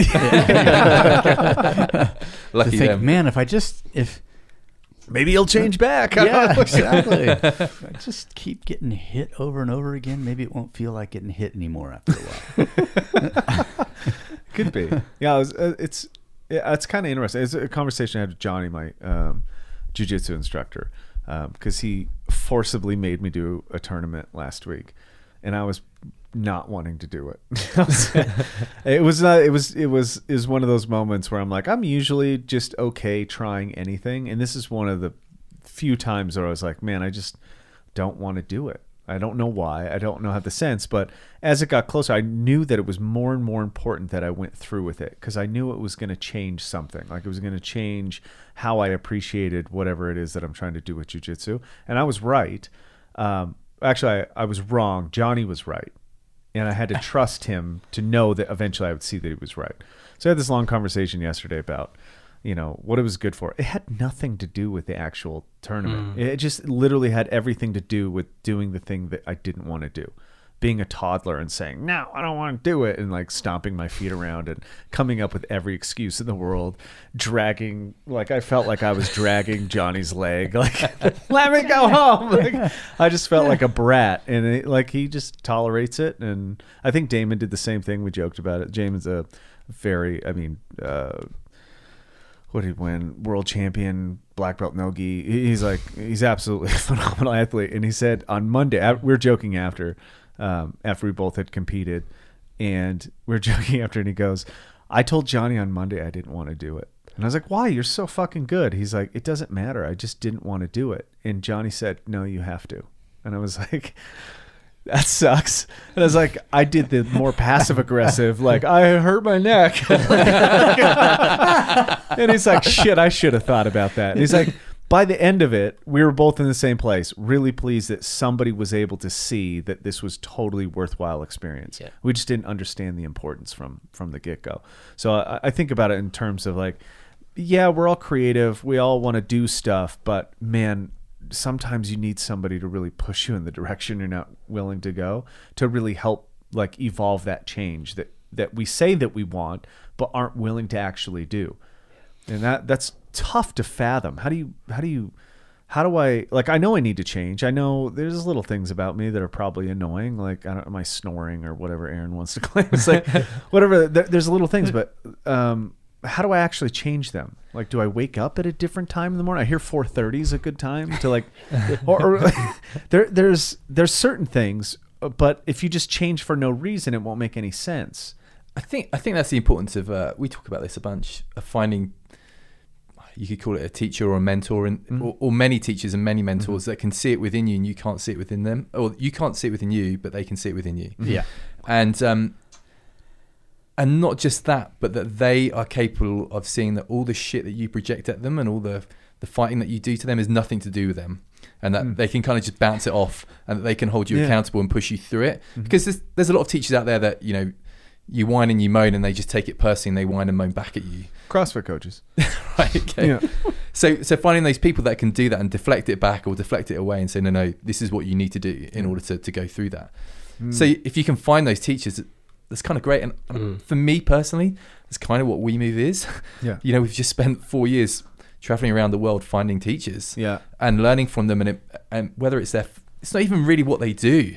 It's just their philosophy and their, their way of life and, and kind of, okay, yeah, great. This works here and this works here. And, and everyone's kind of different. You, you take something from everyone and you, and they hold you accountable. You, you build that connection with them because you haven't just gone in with 10 questions Yeah. and, you know, Yeah. and having the journalists, Yeah. you know, I'm here for men's feature- health. I'm supposed to ask you some fucking questions because you're On special. abs. Yeah. Yeah. Yeah. That's all. Do, do you think then that you're like this is basically the the document that you guys put out is basically like a an analog documentary about finding mentors? I think it's autobiographical. Yeah. Yeah, those two are. Yeah. Yeah. definitely. they're just kind you know they're people that we so I obviously can't speak for James but I guess it's the same you know they're people that we want to learn from. Mm-hmm. and we go and we have conversations and we let them tell tell us what they want to tell us or what they've learned um yeah one that sticks out in mind was we spent time with Ron Kauk last year uh who's a big wall climber in Yosemite back in the 80s and doing amazing climbs. And he was talking about doing magic line and that it took him six months post that of reflection to understand why he had done that climb. Hmm. And he talked about originally it had been because he was looking for something to you know for the sponsors to kind of Yeah. get behind and then he realized it was something completely different but it was only with like six months reflection to do that. And you don't you don't really have that now. But sitting there and listening to him talk like that it's like okay cool i've just had this big big experience. Mm. It's really important for me not to jump onto the next one immediately Yeah. but to actually spend time with what I've just done and and see how that changes me or affects me or, or plays out. I think that's really important. You need time to integrate your experience into your like next phase, and having too many experiences back to back almost erase the experiences. Yeah. uh, that was the tough part for after our last symposium. Was like we had things back to back to back after, and I was like, I could feel that this is a mistake. Like I needed to sit for a week and just, and sure Yeah. enough, I got to the the period where I can digest, and I've almost forgotten everything. And I was like, and I take terrible notes. You're like, it doesn't mean it didn't happen. It doesn't mean it wasn't important. It just means that I belittled the experience by not being able to digest it properly. Yeah, like- by not giving it the respect that Mm. it it needed. Um, Chris, did you uh, did you have a conversation with Ron about fire? Quite possibly because this is how the conversation with Ron happened. we uh, we we'd met him on the first issue when we were in Yosemite, and then last year we decided to get back, and and so we just kind of sent him a text, "Hey Ron, you know we're in Yosemite. Do you want to hang out?" Yeah. He's like, "Sure, come to my house." So we turned up in his house. I know, like, say like two o'clock in the afternoon or three o'clock in the earlier. afternoon. Was it? Oh. and um, and it was light, and we basically started talking, and we talked, and we talked, and then at some point it was pitch black, and there was a raccoon coming in through the door, and, and we were just kind of talking in, in like literally like no light whatsoever, and it's like, you know. When was it- the last time it- that happened? And, this is like, this is like a anybody- yeah. six-hour conversation. It was And we didn't record. It. We didn't of it. record it. and so like Ron, which is which also potentially allowed it to happen. Yeah. So we said, so we said, oh, Ron, can we can we come back tomorrow and record a, a conversation? So we came out the next day and we talked for another four hours and recorded that conversation. So there was ten hours of conversation. So I don't specifically remember whether we Yeah. talked about fire, but probably. I, th- I think there's something now that I've I've read recently where, where I mean it's it's one of the elements that's very important to him, and um, oh yes, we did. Sorry, I was thinking about it in a in a different way. Yeah, Yeah. we did absolutely. Yeah. yeah that it's it, you know maybe it starts and ends every day or it, it and it's something that I, I I don't know it came into my consciousness uh, regarding Ron recently um, and it yeah it kind of got me thinking. And, and it's funny like the, the conversation where the you know light goes away or whatever like it was the same thing with this um, this kid Todd that, um, that wrote the Too Far Gone book about his Harley road trip thing. Um, yeah, I by his house and um, happily I had eaten something before I got because it was you know it was like I needed to get on the road. I was just like, yeah, we're gonna talk. You know, we'll talk for like forty five minutes, maybe an hour max. We'll trade some books, and then then it was like five hours. Wow. Boom. And those are, I, I think those are the types of experiences that change us. We just need to have the the openness and also the freedom to allow them to happen. Yeah. Yeah. Or then they, or the, or they are, mm. you And- know, and I would say that's cha- or they of- won't change us. That's They why won't. it's kind of the way that we do things has worked for us because if I come in as a journalist from Men's Health, I'm like, I just I just need to get the ten questions because if I don't come back with the ten answers, Well, because fuck, my Then- deadline was yesterday. yeah, yeah, then Yeah. I'm and then I'm in shit. Whereas because it's ours, we're able to kind of go and go, yeah, we would love to kind of get this as a feature. If it doesn't happen as a feature or it doesn't happen as a podcast, who cares? We had a fucking great five or six hour conversation, and that is that to me is more valuable to me as Mm-hmm. a person than it is to someone that that you know that might buy the magazine, you know, or may or may not. It's like that. Yeah. That's the magazine just functions as a purpose for us to go and. And, Yeah, and have these, you know, it's like like give and take. It's like so in that way, you know, issue three, whether you make it or not, I mean, it needs to be theoretical. W- In well, maybe in all of the podcasts are issue three, yeah, Okay. and then issue four becomes something else. Ooh. But I don't think we'll know until we go. yeah. Done 400 podcasts. We, we're, we're out. Uh, who knows? How, many, many- have you done at this point? We'll be about just 100. shy of 100 yeah, but Oh, nice. Okay. We're so. about we're, we're almost there. Almost 100. Not- yeah, we're close. I mean, so we put up 85. We Oh, right. should have 86. I mean, we were trying to, we were hoping to get like to 100 by the. we kind of the- mess with our format actually because we have the long form that generally goes out on a Monday, and then Yeah. what we were finding there were topics that were coming up within the conversation that just didn't, for whatever reason, get Yeah. didn't get to go into more depth with. So we started to reach out to other people within our network, and I don't, let's say we had a conversation about yoga Yeah. uh, that went out on a Monday, and we talked about pranayama breath, Yeah. you know, but we didn't get to go into it in detail. So what we then started doing is reaching out to like people within our network and saying, "Hey, can you do a short form podcast on pranayama? Here's five questions I'll send to you via WhatsApp, and then just send me the answers back via WhatsApp because you know you're in Australia." And then we would put that out as like a 20 minute podcast. Yeah, okay. That's just Okay. that purely Short is form. question and answer scenario where, where you know we have an intro that says we did this great conversation with this yogi. We really wanted to talk more about pranayama, but we didn't get a chance. So here's so and so talking specifically about pranayama. Interesting. So it kind of Yeah, Sup- little branch that yeah, you can kind of go off on. supports it in, in some kind of way, We, shape, we or form. did something similar, but it's not as short form. We decided that, like, between the two of us, if there was a subject we wanted to talk about, we could just come in here really quickly. It didn't Yeah. have to be. Mhm. It was about an hour or so was the idea, but I really like that idea. We actually kind That's of also cool. did that because we were doing outros on the original podcasts. Yeah. um, we just took the outro and, and made it like a s another separate short form where we were able to kind of talk about again whether a subject came up or about the podcast or the scenario. Again, it was like 15 minutes, but it was just like another short form to to kind of inform it a bit more or like I don't know. For, I guess really for our own reflection process. Again, doing it for us, it's like if you listen to it, great. If you don't, who cares? But it it gives us an intentional time Yeah. to reflect and talk about you know what we learned for ourselves and to, mm. I guess, provide like a finger pointing in a direction for someone. Mm. Yeah. They can just jump, drop in there. They're gonna, f- if they're interested. gr- Well, if they're not interested, we're not really bothered. So Yeah. kind of don't listen to us. Jog again. on. And I would love to be able to like unsubscribe people, Mhm. like just take them out, just Yeah. take them out because there's we have to carry them then, Yeah.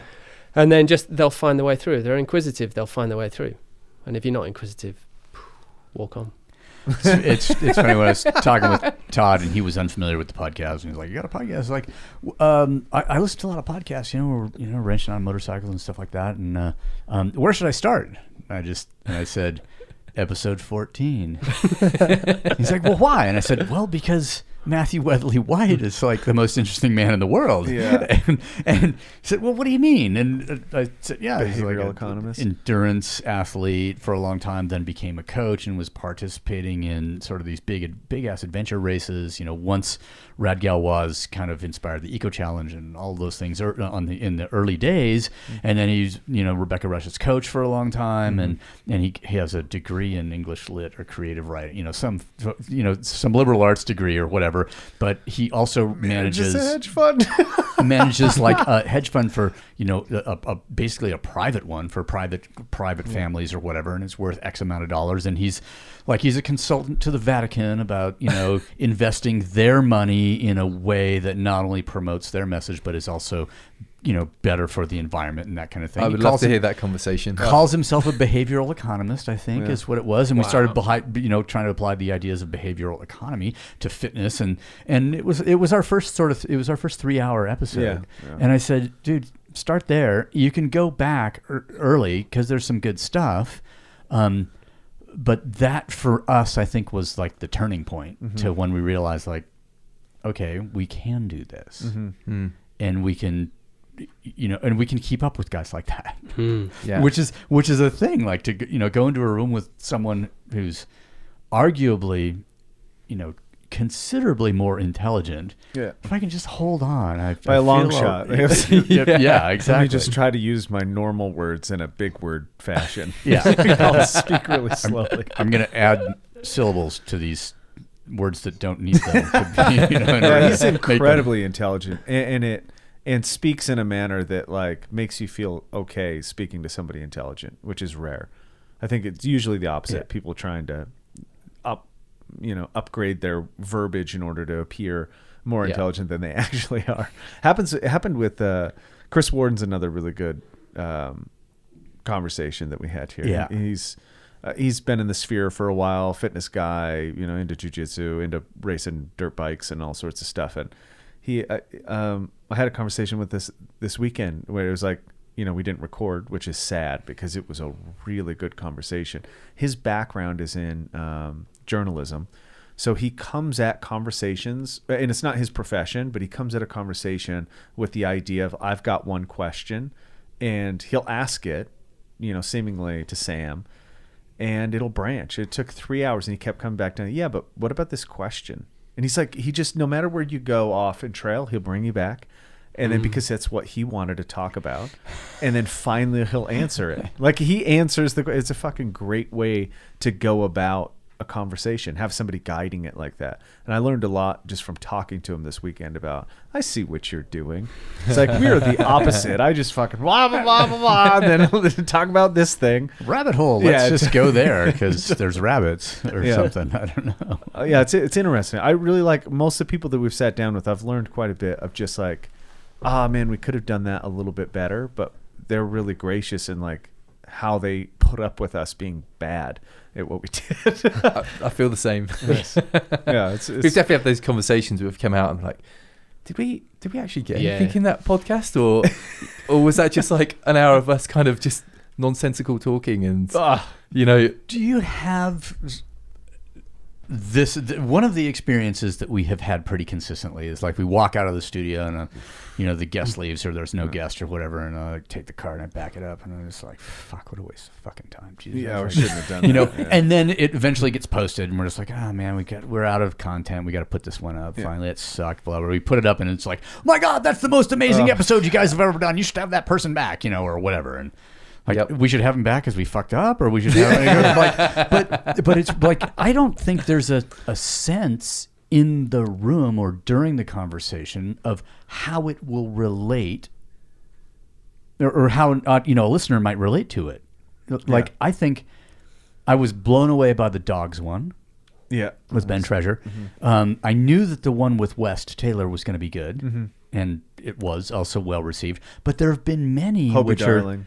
Hobie, Darling oh, Hobie was- Darling yeah, was a really good one, but also the calories in, calories out, and we're just like, ah, we're just fucking bashing people about diet or whatever.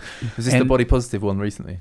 Uh, that was a different one. That I don't. I love that conversation. Yeah, that, oh, was a, that was amazing to listen to. Uh, there, there's a there's a quality of ranting that I think is acceptable as long as it isn't what your podcast is about. Yeah. I think it, it it's um it's useful to come in and be like, okay, like we, I've- I've, got some buildup I need to get. yeah, rid there's of. some Yeah. thorns in my feet and I need to pull them out. and It's gonna be painful, but we're gonna do it live and record it. Yeah.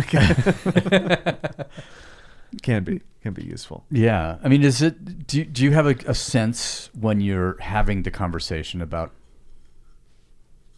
the the broadcast and the reception there there? Uh, definitely have experiences where we're in conversations like this is a shit conversation or this is an amazing conversation or and then the response may or may not confirm that. confirm it, right? Okay. Um, There have been times when we've come out and didn't know whether we'd wasted an opportunity for sure. yeah, but but but okay. part of me maybe it's in this moment just wants to say, well, I don't I don't fucking care. I didn't do the podcast for you. I did the podcast for me. yeah, and if you want to listen to it, great. And if you don't, then then that's cool too. Yeah. and that's probably the best way to handle it. I mean, in, in many things, it's also the same with the magazine or the Yeah. soft cover book. Yeah.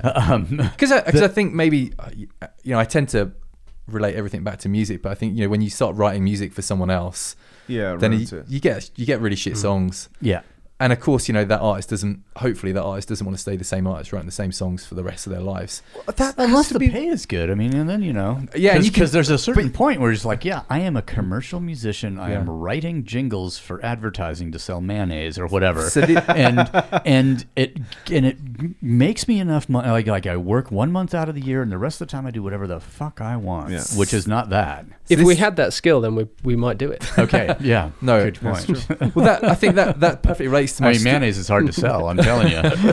I think so you, many brands. I think you see that in the musician when they get on stage and they just like, "Fuck's sake!" There's an, you know another yeah. another show to to to play. But um, yeah, I mean that perfectly relates to my story. You know, music's working for a record label is great fun for the first few years, and then when you start having the same fucking arguments with the same people every single day, and you're basically working in an insurance company, I'm like, I, I'm not doing this.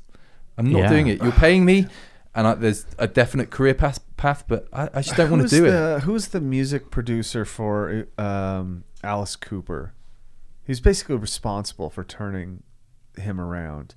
Um, he just did an interview. Uh, I listened, and I had no idea who he was, and he had something to do with Janis Joplin. He, he he's like a big time music exec, and it comes from seemingly. I mean, he was just selling. Um, drugs to p- bands and then he was like you guys need a manager and he was just like i'll figure this thing out Is it a documentary?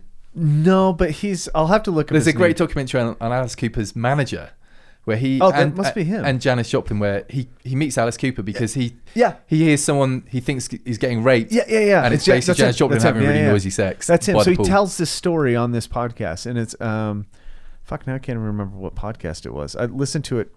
Seemingly, had no idea what. Oh, uh, was it Peter Attia? Maybe it was something like that. But he, he had a really interesting like how to figure things out and how to manage things. Like, but he didn't want to replicate himself ever, and so he hasn't. He's he's done new and creative things from from the beginning. And if it's not new and creative, he doesn't want to touch it. If it's just like taking somebody and trying to get them famous, which he is known for doing, he'll admittedly say, "I can. I'm really good at getting people famous. Not so good at getting them to make money." He's like, "But I can get you a ton of fame." it's, so, so- probably a lot of people that would take him up on that. for sure, which is probably my worst nightmare. Like, the fame without the money is like, just shoot me. Like, I think the downside of money is the fame, or whatever you want to put it. But he had um, his whole life story is just about the. I mean, he uses Alice Cooper as like that. That's his golden egg kind of deal because he discovered them and his his only comment was uh, how fucking terrible they were like they were doing they were both they were all art students in the band and they were doing some abstract thing where he watched the entire room leave during the performance and he's like i'm not going to make a judgment and call it bad i was like i saw them as powerful if you can make every single person in a bar leave you have some sort of power Because there's alcohol in the bar, and you're getting people to leave that's that. how like, that's that is how strong work. strong the performance was. And he looked at it. He was literally. He's like he sat down with him. He's like, I think you guys have something that other people don't recognize. He's like, your music is terrible. We have to fix that. But understand that if you want to be successful, somewhere around the lines of like success success in this age in music starts with the youth. And so if you can get adults to hate you, the kids will love you for it. And so that was the premise of Alice Cooper. And if you look at their history, you're like, man, they really stuck to that. He's like, by the way, the chicken thing never happened, but we never said that it didn't. it's like, uh, fuck, I'll have to look up his name. I'm 18 and I don't know what I want. So I'm uh, just gonna try and piss my parents off a little bit more. yeah, yeah. It's kind of yeah. And he talked he talked a little bit about on the interview. He talked a lot about how you know music just wants to be redone and redone and redone, and they want a formula. And it seems like that's what most industries want. They want a formula so they can plan on the income that they're going to make, and then everybody has like this nice future. And it's like you guys will know this from putting out something that's you know made from the heart and takes a lot of work to to put out. There is no future, and if there was, it wouldn't be good.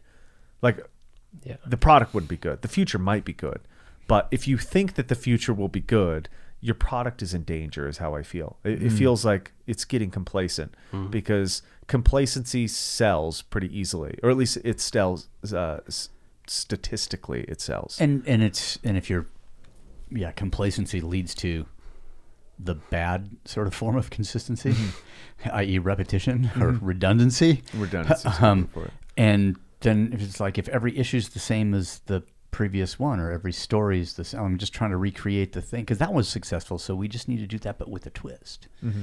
Yeah, we'll make it a girl this time and not a guy, or you know, whatever the. Oh yeah, it's like uh, what was the show Anna? The Anna, the some movie that just came out. I saw it on accident. It's about Okay. a Russian spy. It's basically John Wick with a girl.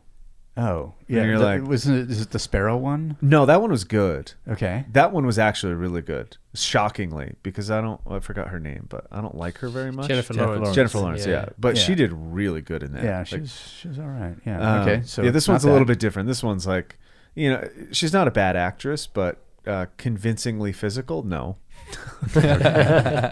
like flying triangles all over the place and that you know gun fu kind of deal just doesn't it doesn't work. It's Okay. Uh, not.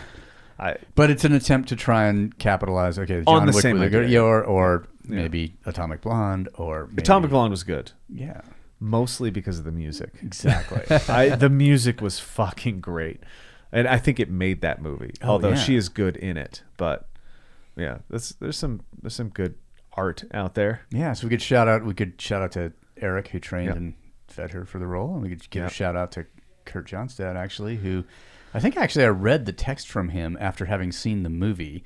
That when he was writing that script, he was like, "Tell me about Berlin and this, you know, the music scene in Berlin in this time." Oh yeah, you told me about that. Yeah, and Yeah. you gave him a bunch of bands that ended up being in the being which was like it was total gave me goosebumps when I was like thinking because I had completely forgotten this conversation, Hmm.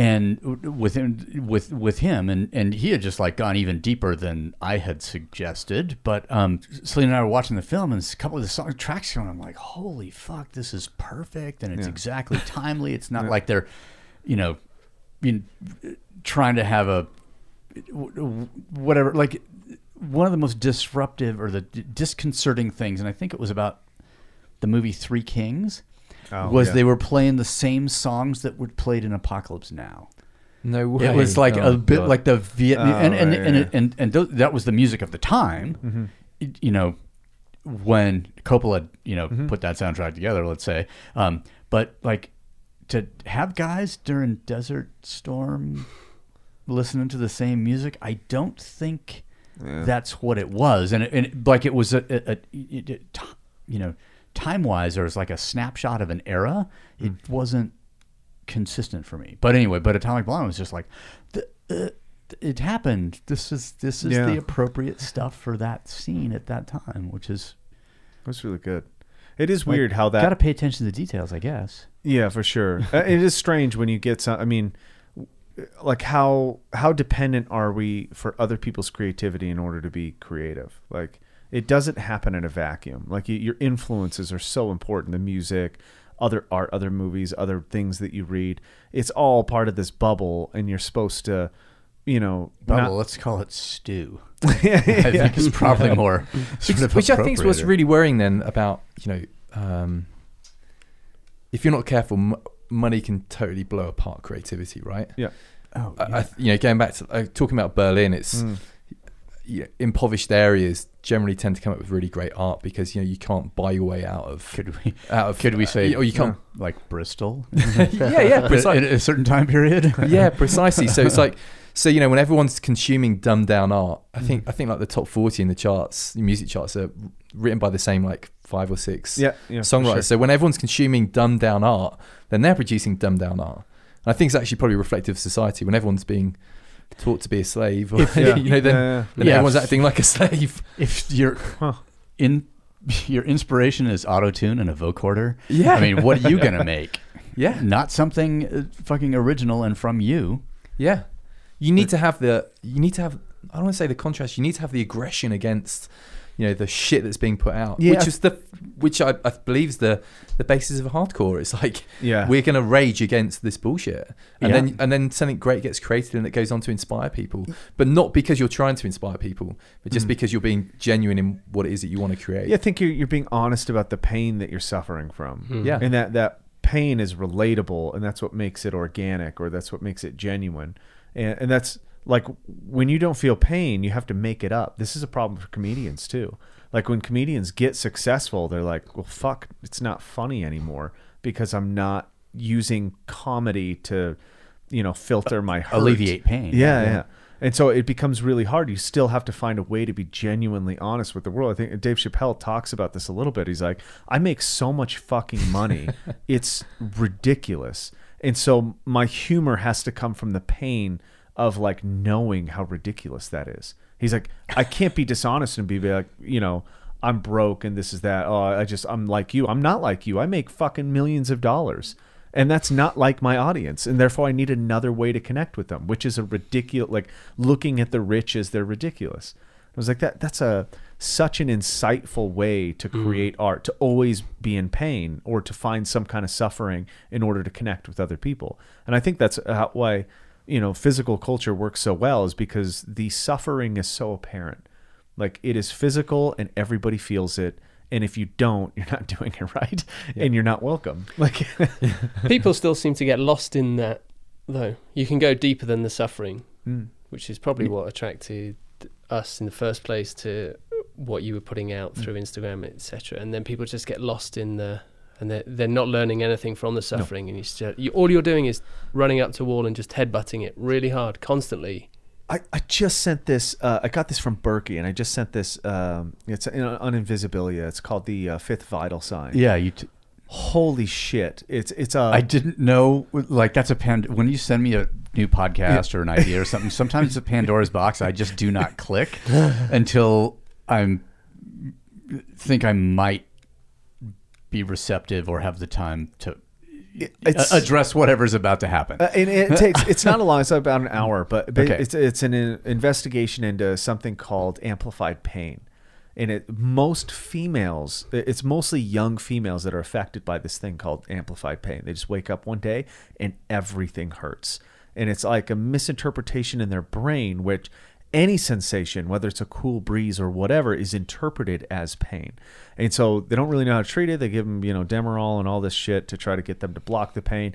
But they figure out how to get past it and this is the whole premise of the thing is to fight pain you need more pain in order to dumb down the signal of it. So the therapy is that they only have two centers in the us and they basically torture these girls for like three to six weeks on physical it's physical torture it's just like jumping in ice water jumping in hot water jumping and it's just like uh, frog hops till you pass out and vomit and i was like this is There's some inspiration in I, this. well, I was for sure like, are you guys hiring? Yeah, I was, I was going to say, could we? Um, is this? Uh, is your method open to interpretation? And- and one of the things that they acknowledge right off the bat is that pain, your your reception of pain is cultural.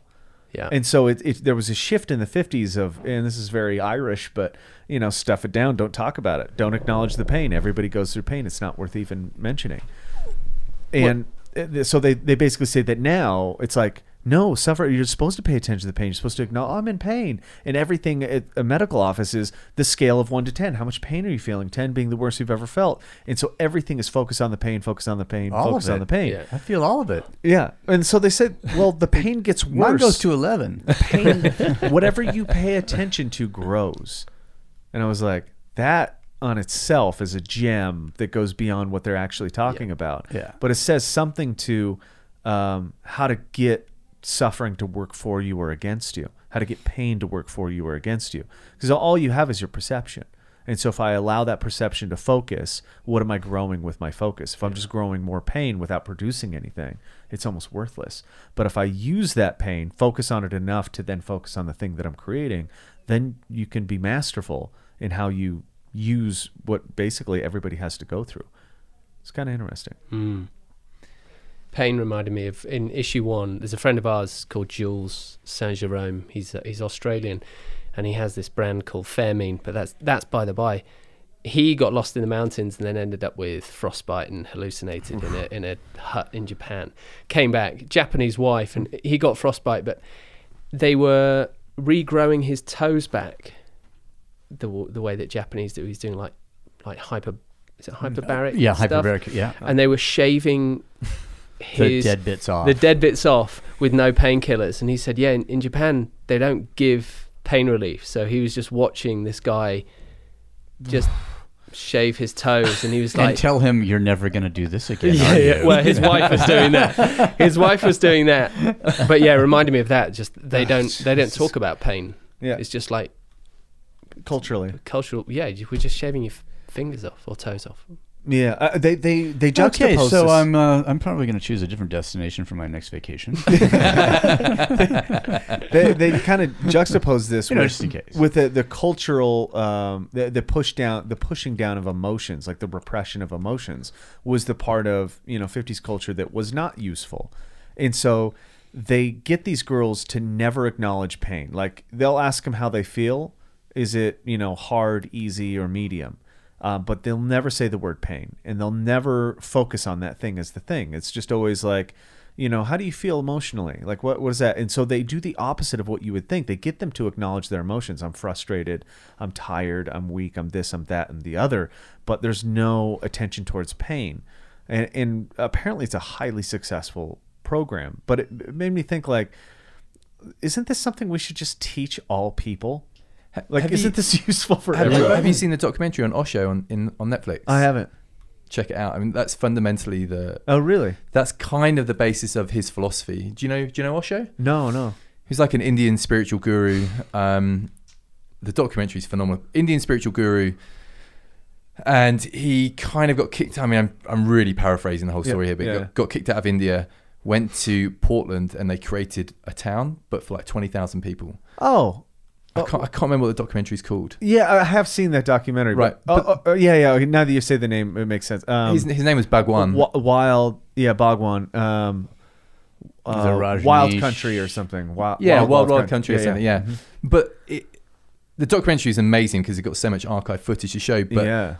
But they fundamentally miss out a lot of stuff. They don't Um, teach about his teachings, right, and so they yeah. don't actually talk about his teachings. So when they when they sort of say, "Oh, Oh, you know, the, the cops turned up and there were a couple, you know, fucking on the bridge," it's like yeah. it's completely out of context Yeah. with his philosophy, which is like just express whatever you feel. Yeah. And so they would have fight rooms where Yeah. you would go into a padded room and you would beat the living shit out of each other because that's what you felt like. Mhm. You know, people would come out with like broken arms, etc., Yeah, etc. yeah.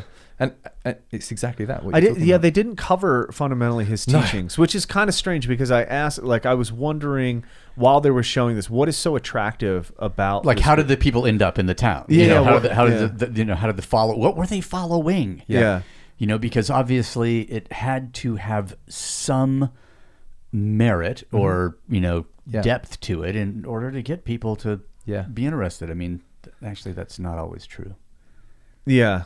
because failed monkey salesman you know, got all those people to go to the jungle. then had a fucking gym named after him. anyway, It does happen. I would say he was very successful. Uh, why yes. Um, yeah, the, I'll, I'll have to go back and look at Osho stuff because I know I mean, he had re- a lot of writing. Yeah, really. supposed to be I mean, really I think he's the most published kind of spiritual teacher ever in terms of the Yeah. volume of uh, the number of books, not just the one. yeah, yeah, um, yeah. But um, yeah, then you get to kind of read his what his philosophy was, and you read his philosophy, and, it, and you're like, wow, I, I totally get it. Why wouldn't you follow Tough this? competition with L. Ron Hubbard, though, who is the most published author of all time. Oh, really? Yes, yes. Right, okay. The record of published books No shit. is the guy who started. They're very tenacious. It's, like- it's something. rid- It's over hundred and fifty books, or so. I, maybe I'm totally wrong on that, Wow. but uh, it is fucking unreal. So that's actually that's pretty good. I, I'll have to go back. There, there's there there has to be something there where people are attracted. There's an idea that makes sense. And it's not just all fluff and belonging and whatever. There's usually some underlying. Wouldn't it be thing. non-attachment? You know, you, you, you feel whatever it is that you, you're Yeah, supposed yeah. to feel, but without attachment. So if you feel rage, then you rage. Yeah. You know, it's, it's just perception that, that turns it into something else. Well, I mean, we practice this still. Like we look at it like how animals, um, most animals like dogs, horses, are so in the moment that when you give them some kind of emotional stimulus, they actually shake it off. Mm. Like whether Yeah. it's good or bad, they shake it off. They're neutral at almost all times. Yeah. And so you're like, oh, come here, and you give them a cuddle. They'll like walk away and they'll shake, and Yeah. then Yeah. that's them relieving that Yeah. that feeling, and now they're at neutral, so they can respond. They're indifferent. Yeah. And so I, I think humans they bind to the good stuff and they always want the good thing and then the bad stuff they do the same thing because they don't know how to get rid of whatever feeling they're having. I I had to change mine because I did the same thing for too long and then it comes out in really weird ways. Like you're frustrated at things that you shouldn't be frustrated at because it's just seep your anger is just seeping out of the mm-hmm. cracks. Mm-hmm. And so I just started, you know, when I want to be angry, I'm just angry. Then I, one time I pulled a, a pan out of the cupboard and a fucking cutting board dropped right on my fucking toe and split it. And I was like, some of the worst pain. and so I just picked it up and broke it. And it's, and it's just like, you know, gone, done. Okay, you know, I'm still in pain. It didn't fix it, but I'm now not mad at the cutting board anymore. And so I just throw that in the trash. And I looked over at Erin. She's like, really? I was like, it was only like a $10 cutting board. It's totally worth it from me to get rid of this feeling that I know it's my fault, but I'm going to take it out on something that's inanimate just because, you know, now I That's- don't have to deal with it. I feel great. Yeah, because it's better for the human part of. Yeah. Yeah. I was like, I My can wait a relationship, week like- and take this out on you. I'm not going to try to break you, but I'll definitely be angry. Because I keep a list. and if you hadn't bought that cutting board or put it away in the inappropriate spot, it would not have fallen on my toe. And so we're going to have a conversation about that. That's about pretty good. Where the cutting board belongs. yeah. Well, it belongs in the trash right now because it's broken. But That's pretty good. Yeah. Oh, we've covered some Wow. ground.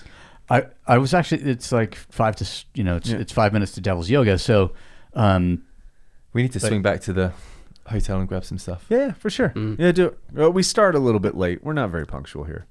Perfect. but I was I was thinking if uh, if there's more, Dose. Round dose. yeah, We can do that. Yeah, great. cool. and We're, we're here for another couple of days, or Awesome. yeah, that's I mean because I, I feel like there's I, mean, think we it's- should go take some pictures yeah and then come back down and like go do some stuff, walk Yeah, yeah. around. Yeah, show you- perfect. Yeah. sounds great. cool. Awesome. All Thanks right, you guys. End very of much. part one. Thank you, James and uh, Chris, for Thanks, guys. joining us, and yeah.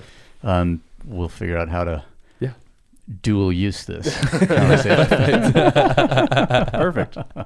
Works. All right. Nice. Till Thanks, next guys. time.